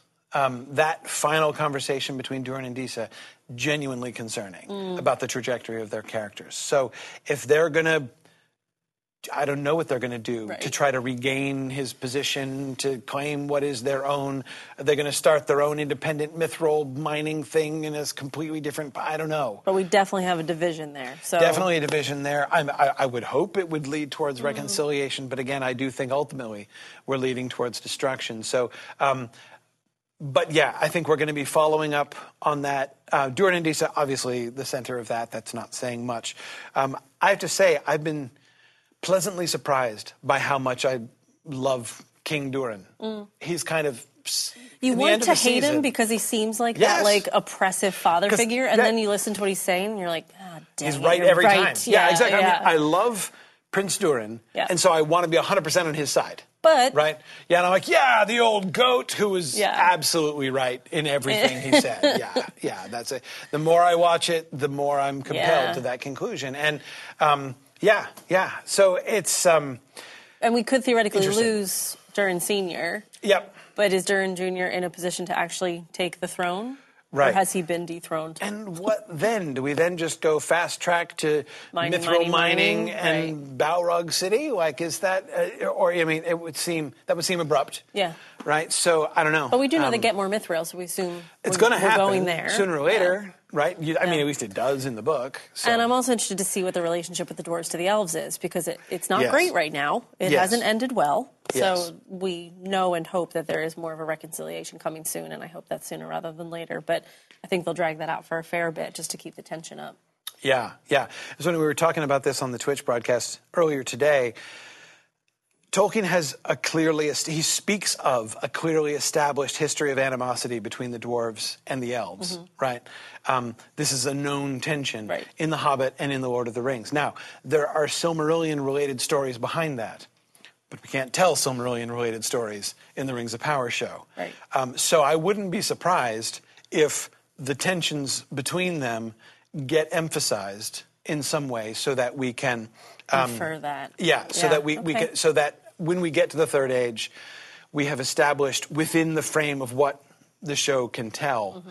uh, an animosity there. Though I would still point out the real, the real, the new and updated uh, doors to Moria, the Western Gate, is not built yet. Mm-hmm. The Speak Friend and Enter Gate still not there, right? We have those like you know stone doors with Sliding the, doors. Yeah, the sliding doors still in place. Um, which means there's still time. Request number two Narvi, season two. Perfect time to introduce Narvi. Narvi is one of the greatest craftsmen of the dwarves. He's the one who makes the doors. the doors. In, like, uh, and is working with Celebrimbor. They're like buds, right? Okay. So we get some. So we could see that. Yeah, he, he was he was not Celebrimbor was not getting along well Mm-hmm. with Durin, especially and the dwarves in general. Right? He appreciated them, he respected them, but we didn't have a we didn't have a personal connection there. So hey, elf dwarf friendship number two. Right. Hey, who says no? The first one went so well. that would help show the tension of the relationship as well because you, if there is tension then we need to see that and butt of jokes is a good way to do that Yeah. so if we have a new relationship that's able to kind of keep that dynamic going Yep. i can see that Yep. Uh, and also kind of humanize Celebrimbor a little bit, which is nice. Now, I know my request kind of goes against your can we not introduce infinite new storylines and infinite. characters? I mean, a few yeah, are necessary. yeah, yeah. Also, if it's already expanding worlds that we know, I'm down with that. If it's adding like six or seven completely new, New ones, worlds, I'm like, yeah. No, that makes sense. Yeah. That makes sense. Right now, hence the concern about the more Hobbit subcultures. Yeah, Right. I get that. Yeah. Oh, by the way, and of course, we skipped over when we were talking about Lindon, Círdan the Shipwright, Oh, confirmed for season two. has so, been cast. We don't know who yet, but has been Grey cast. Havens, right now, I'm wondering if this means. Um, remember, everybody was kind of flipping out about the whole shuttle to Valinor thing Mm. in episode one, especially Gil-galad's control over it, and we're Yeah. giving this as a you know prize slash punishment, right, for people. Mm-hmm. You get to go, and you and, get to uh, go. And, you know, and it's kind of in his gift, and there's a yeah, exactly. Um, maybe that's going to change. Yeah. Um, as, of course, we were forcibly introduced to the prospect of all the elves leaving, Mm-hmm. right? So that question of like, it's uh, sailing time for the Abandon. elves, right? Has has has emerged over the course of this season, and so and now we're told, hey, Círdan the shipwright, um, who is the elf who runs the Grey Havens, who makes the ships that sail off to Valinor so the elves can depart from Middle Earth, and it's Círdan the shipwright's boat that Frodo and Bilbo and Gandalf and the rest of them sail off in at the end of the Return of the King. So, um, and Círdan is cool because he's the only certified elf with a beard. Mm. He's got a beard. Waiting for the beard. Círdan's beard is going to be. Oh my God. All I this talk wait. of beards, and we're going to see it on an elf. Next Elf, yeah, exactly. Yeah, no, that's. I'm telling you, um, you thought people were upset about female dwarf Yeah, beards. here if comes. Círdan is clean shaven, Done. riots in the streets. riots in the streets. So uh, anyway, yeah, but but I, so I, Challenge accepted. that sounds like fun. the fact that Círdan the shipwright is being introduced right at this time when we're getting the, I think that the uh, like culture Yeah. of going overseas may, seas may change.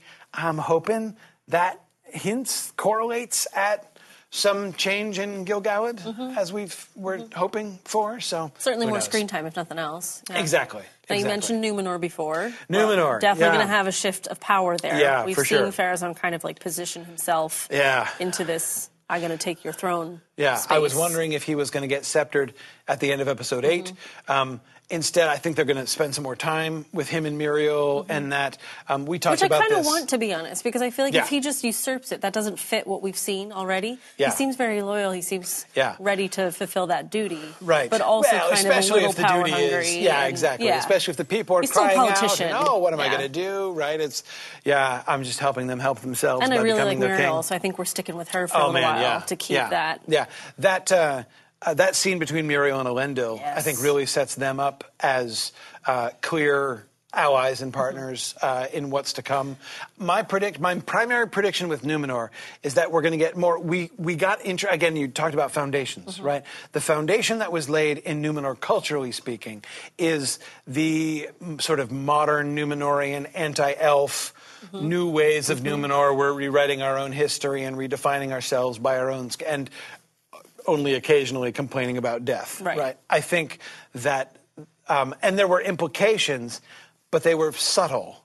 That there were consequences for being one of the faithful. Right. Elendil's conversation with the kids at the beginning, being like, "Let's all be good Numenorian Right. people and not get in trouble," seemed to suggest that it would be difficult. There would be difficulties created if you did that. But we don't see persecution. Mm. Like nobody's, you know, being dragged out and beaten in the Maybe street just or anything. ostracized. Exactly. But I think so.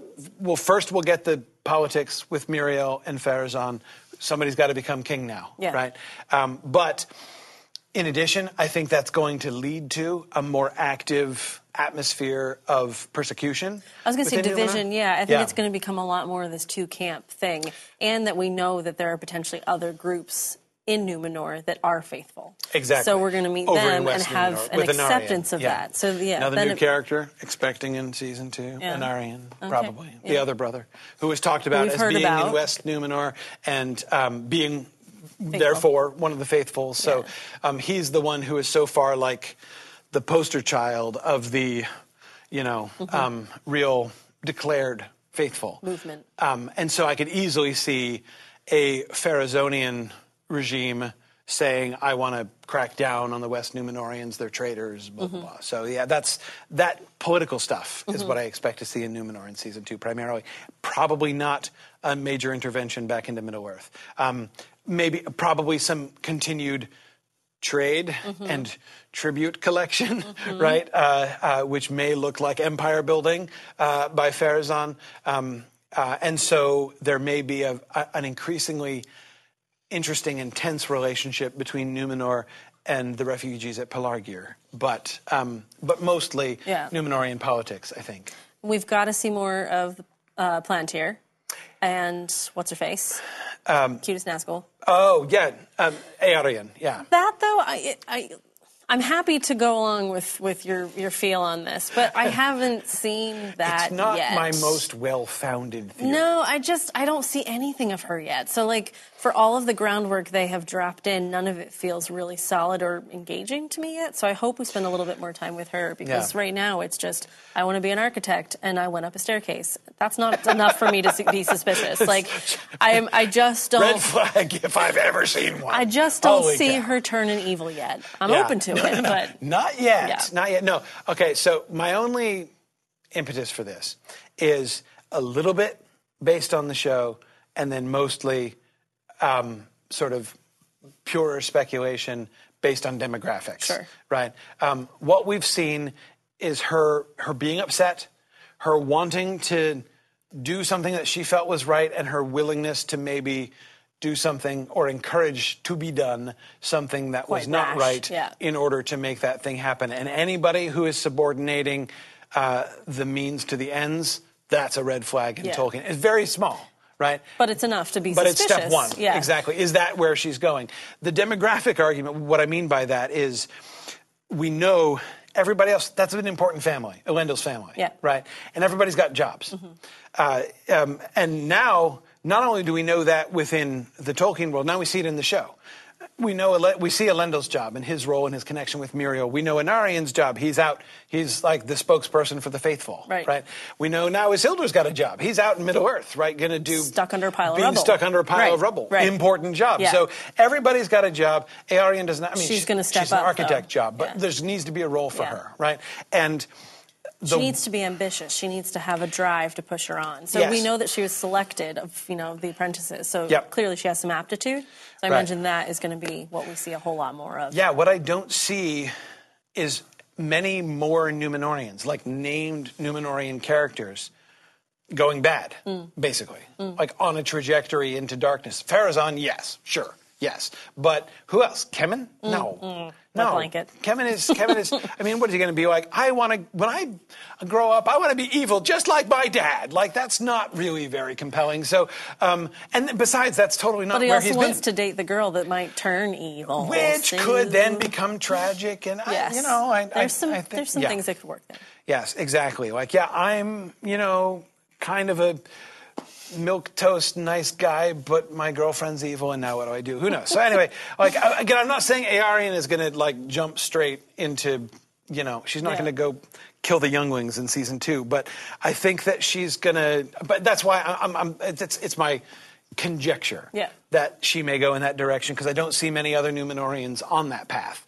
So maybe it'll fit. Somebody's gotta. Yeah, Sure. somebody's got Yeah. it. That's kind of the basis of Yeah. my analysis. And we won't gotta. have the wave yet, but we're obviously going to see more visions of that. If they Yeah. showed it this much in one, they're going to Yep. have to carry some of those themes Yep. through, so we know that there's a threat building, building, building, or Yep. constantly existing. And of course, Míriel is a is in a great way now to take over the Tar-Palantír role. Maybe literally live in his apartment up in the tower now that Mm-hmm. Yeah. she's blind, and um, to know now what's coming. And Pharazôn's not going to listen to her. Um, and so, yeah, the the knowledge of incipient doom without the ability to do anything about it. Yeah, that's Yeah. kind of what I'm thinking with her. Segueing to Isildur. Let's go to the Southlands. Let's go Southlands. to what's okay, going on so there. We've got now Still bugs me we haven't had a closing shot of him, so we are to assume that he is still alive in the pile of rubble. Yep. And Berek is going to find him. poor run Berek off to sifting through rubble for the next two years, grabbing an It's apple where he rough. can that has been cast aside. Yeah. Fortunately, somebody left a trail of apples. Right.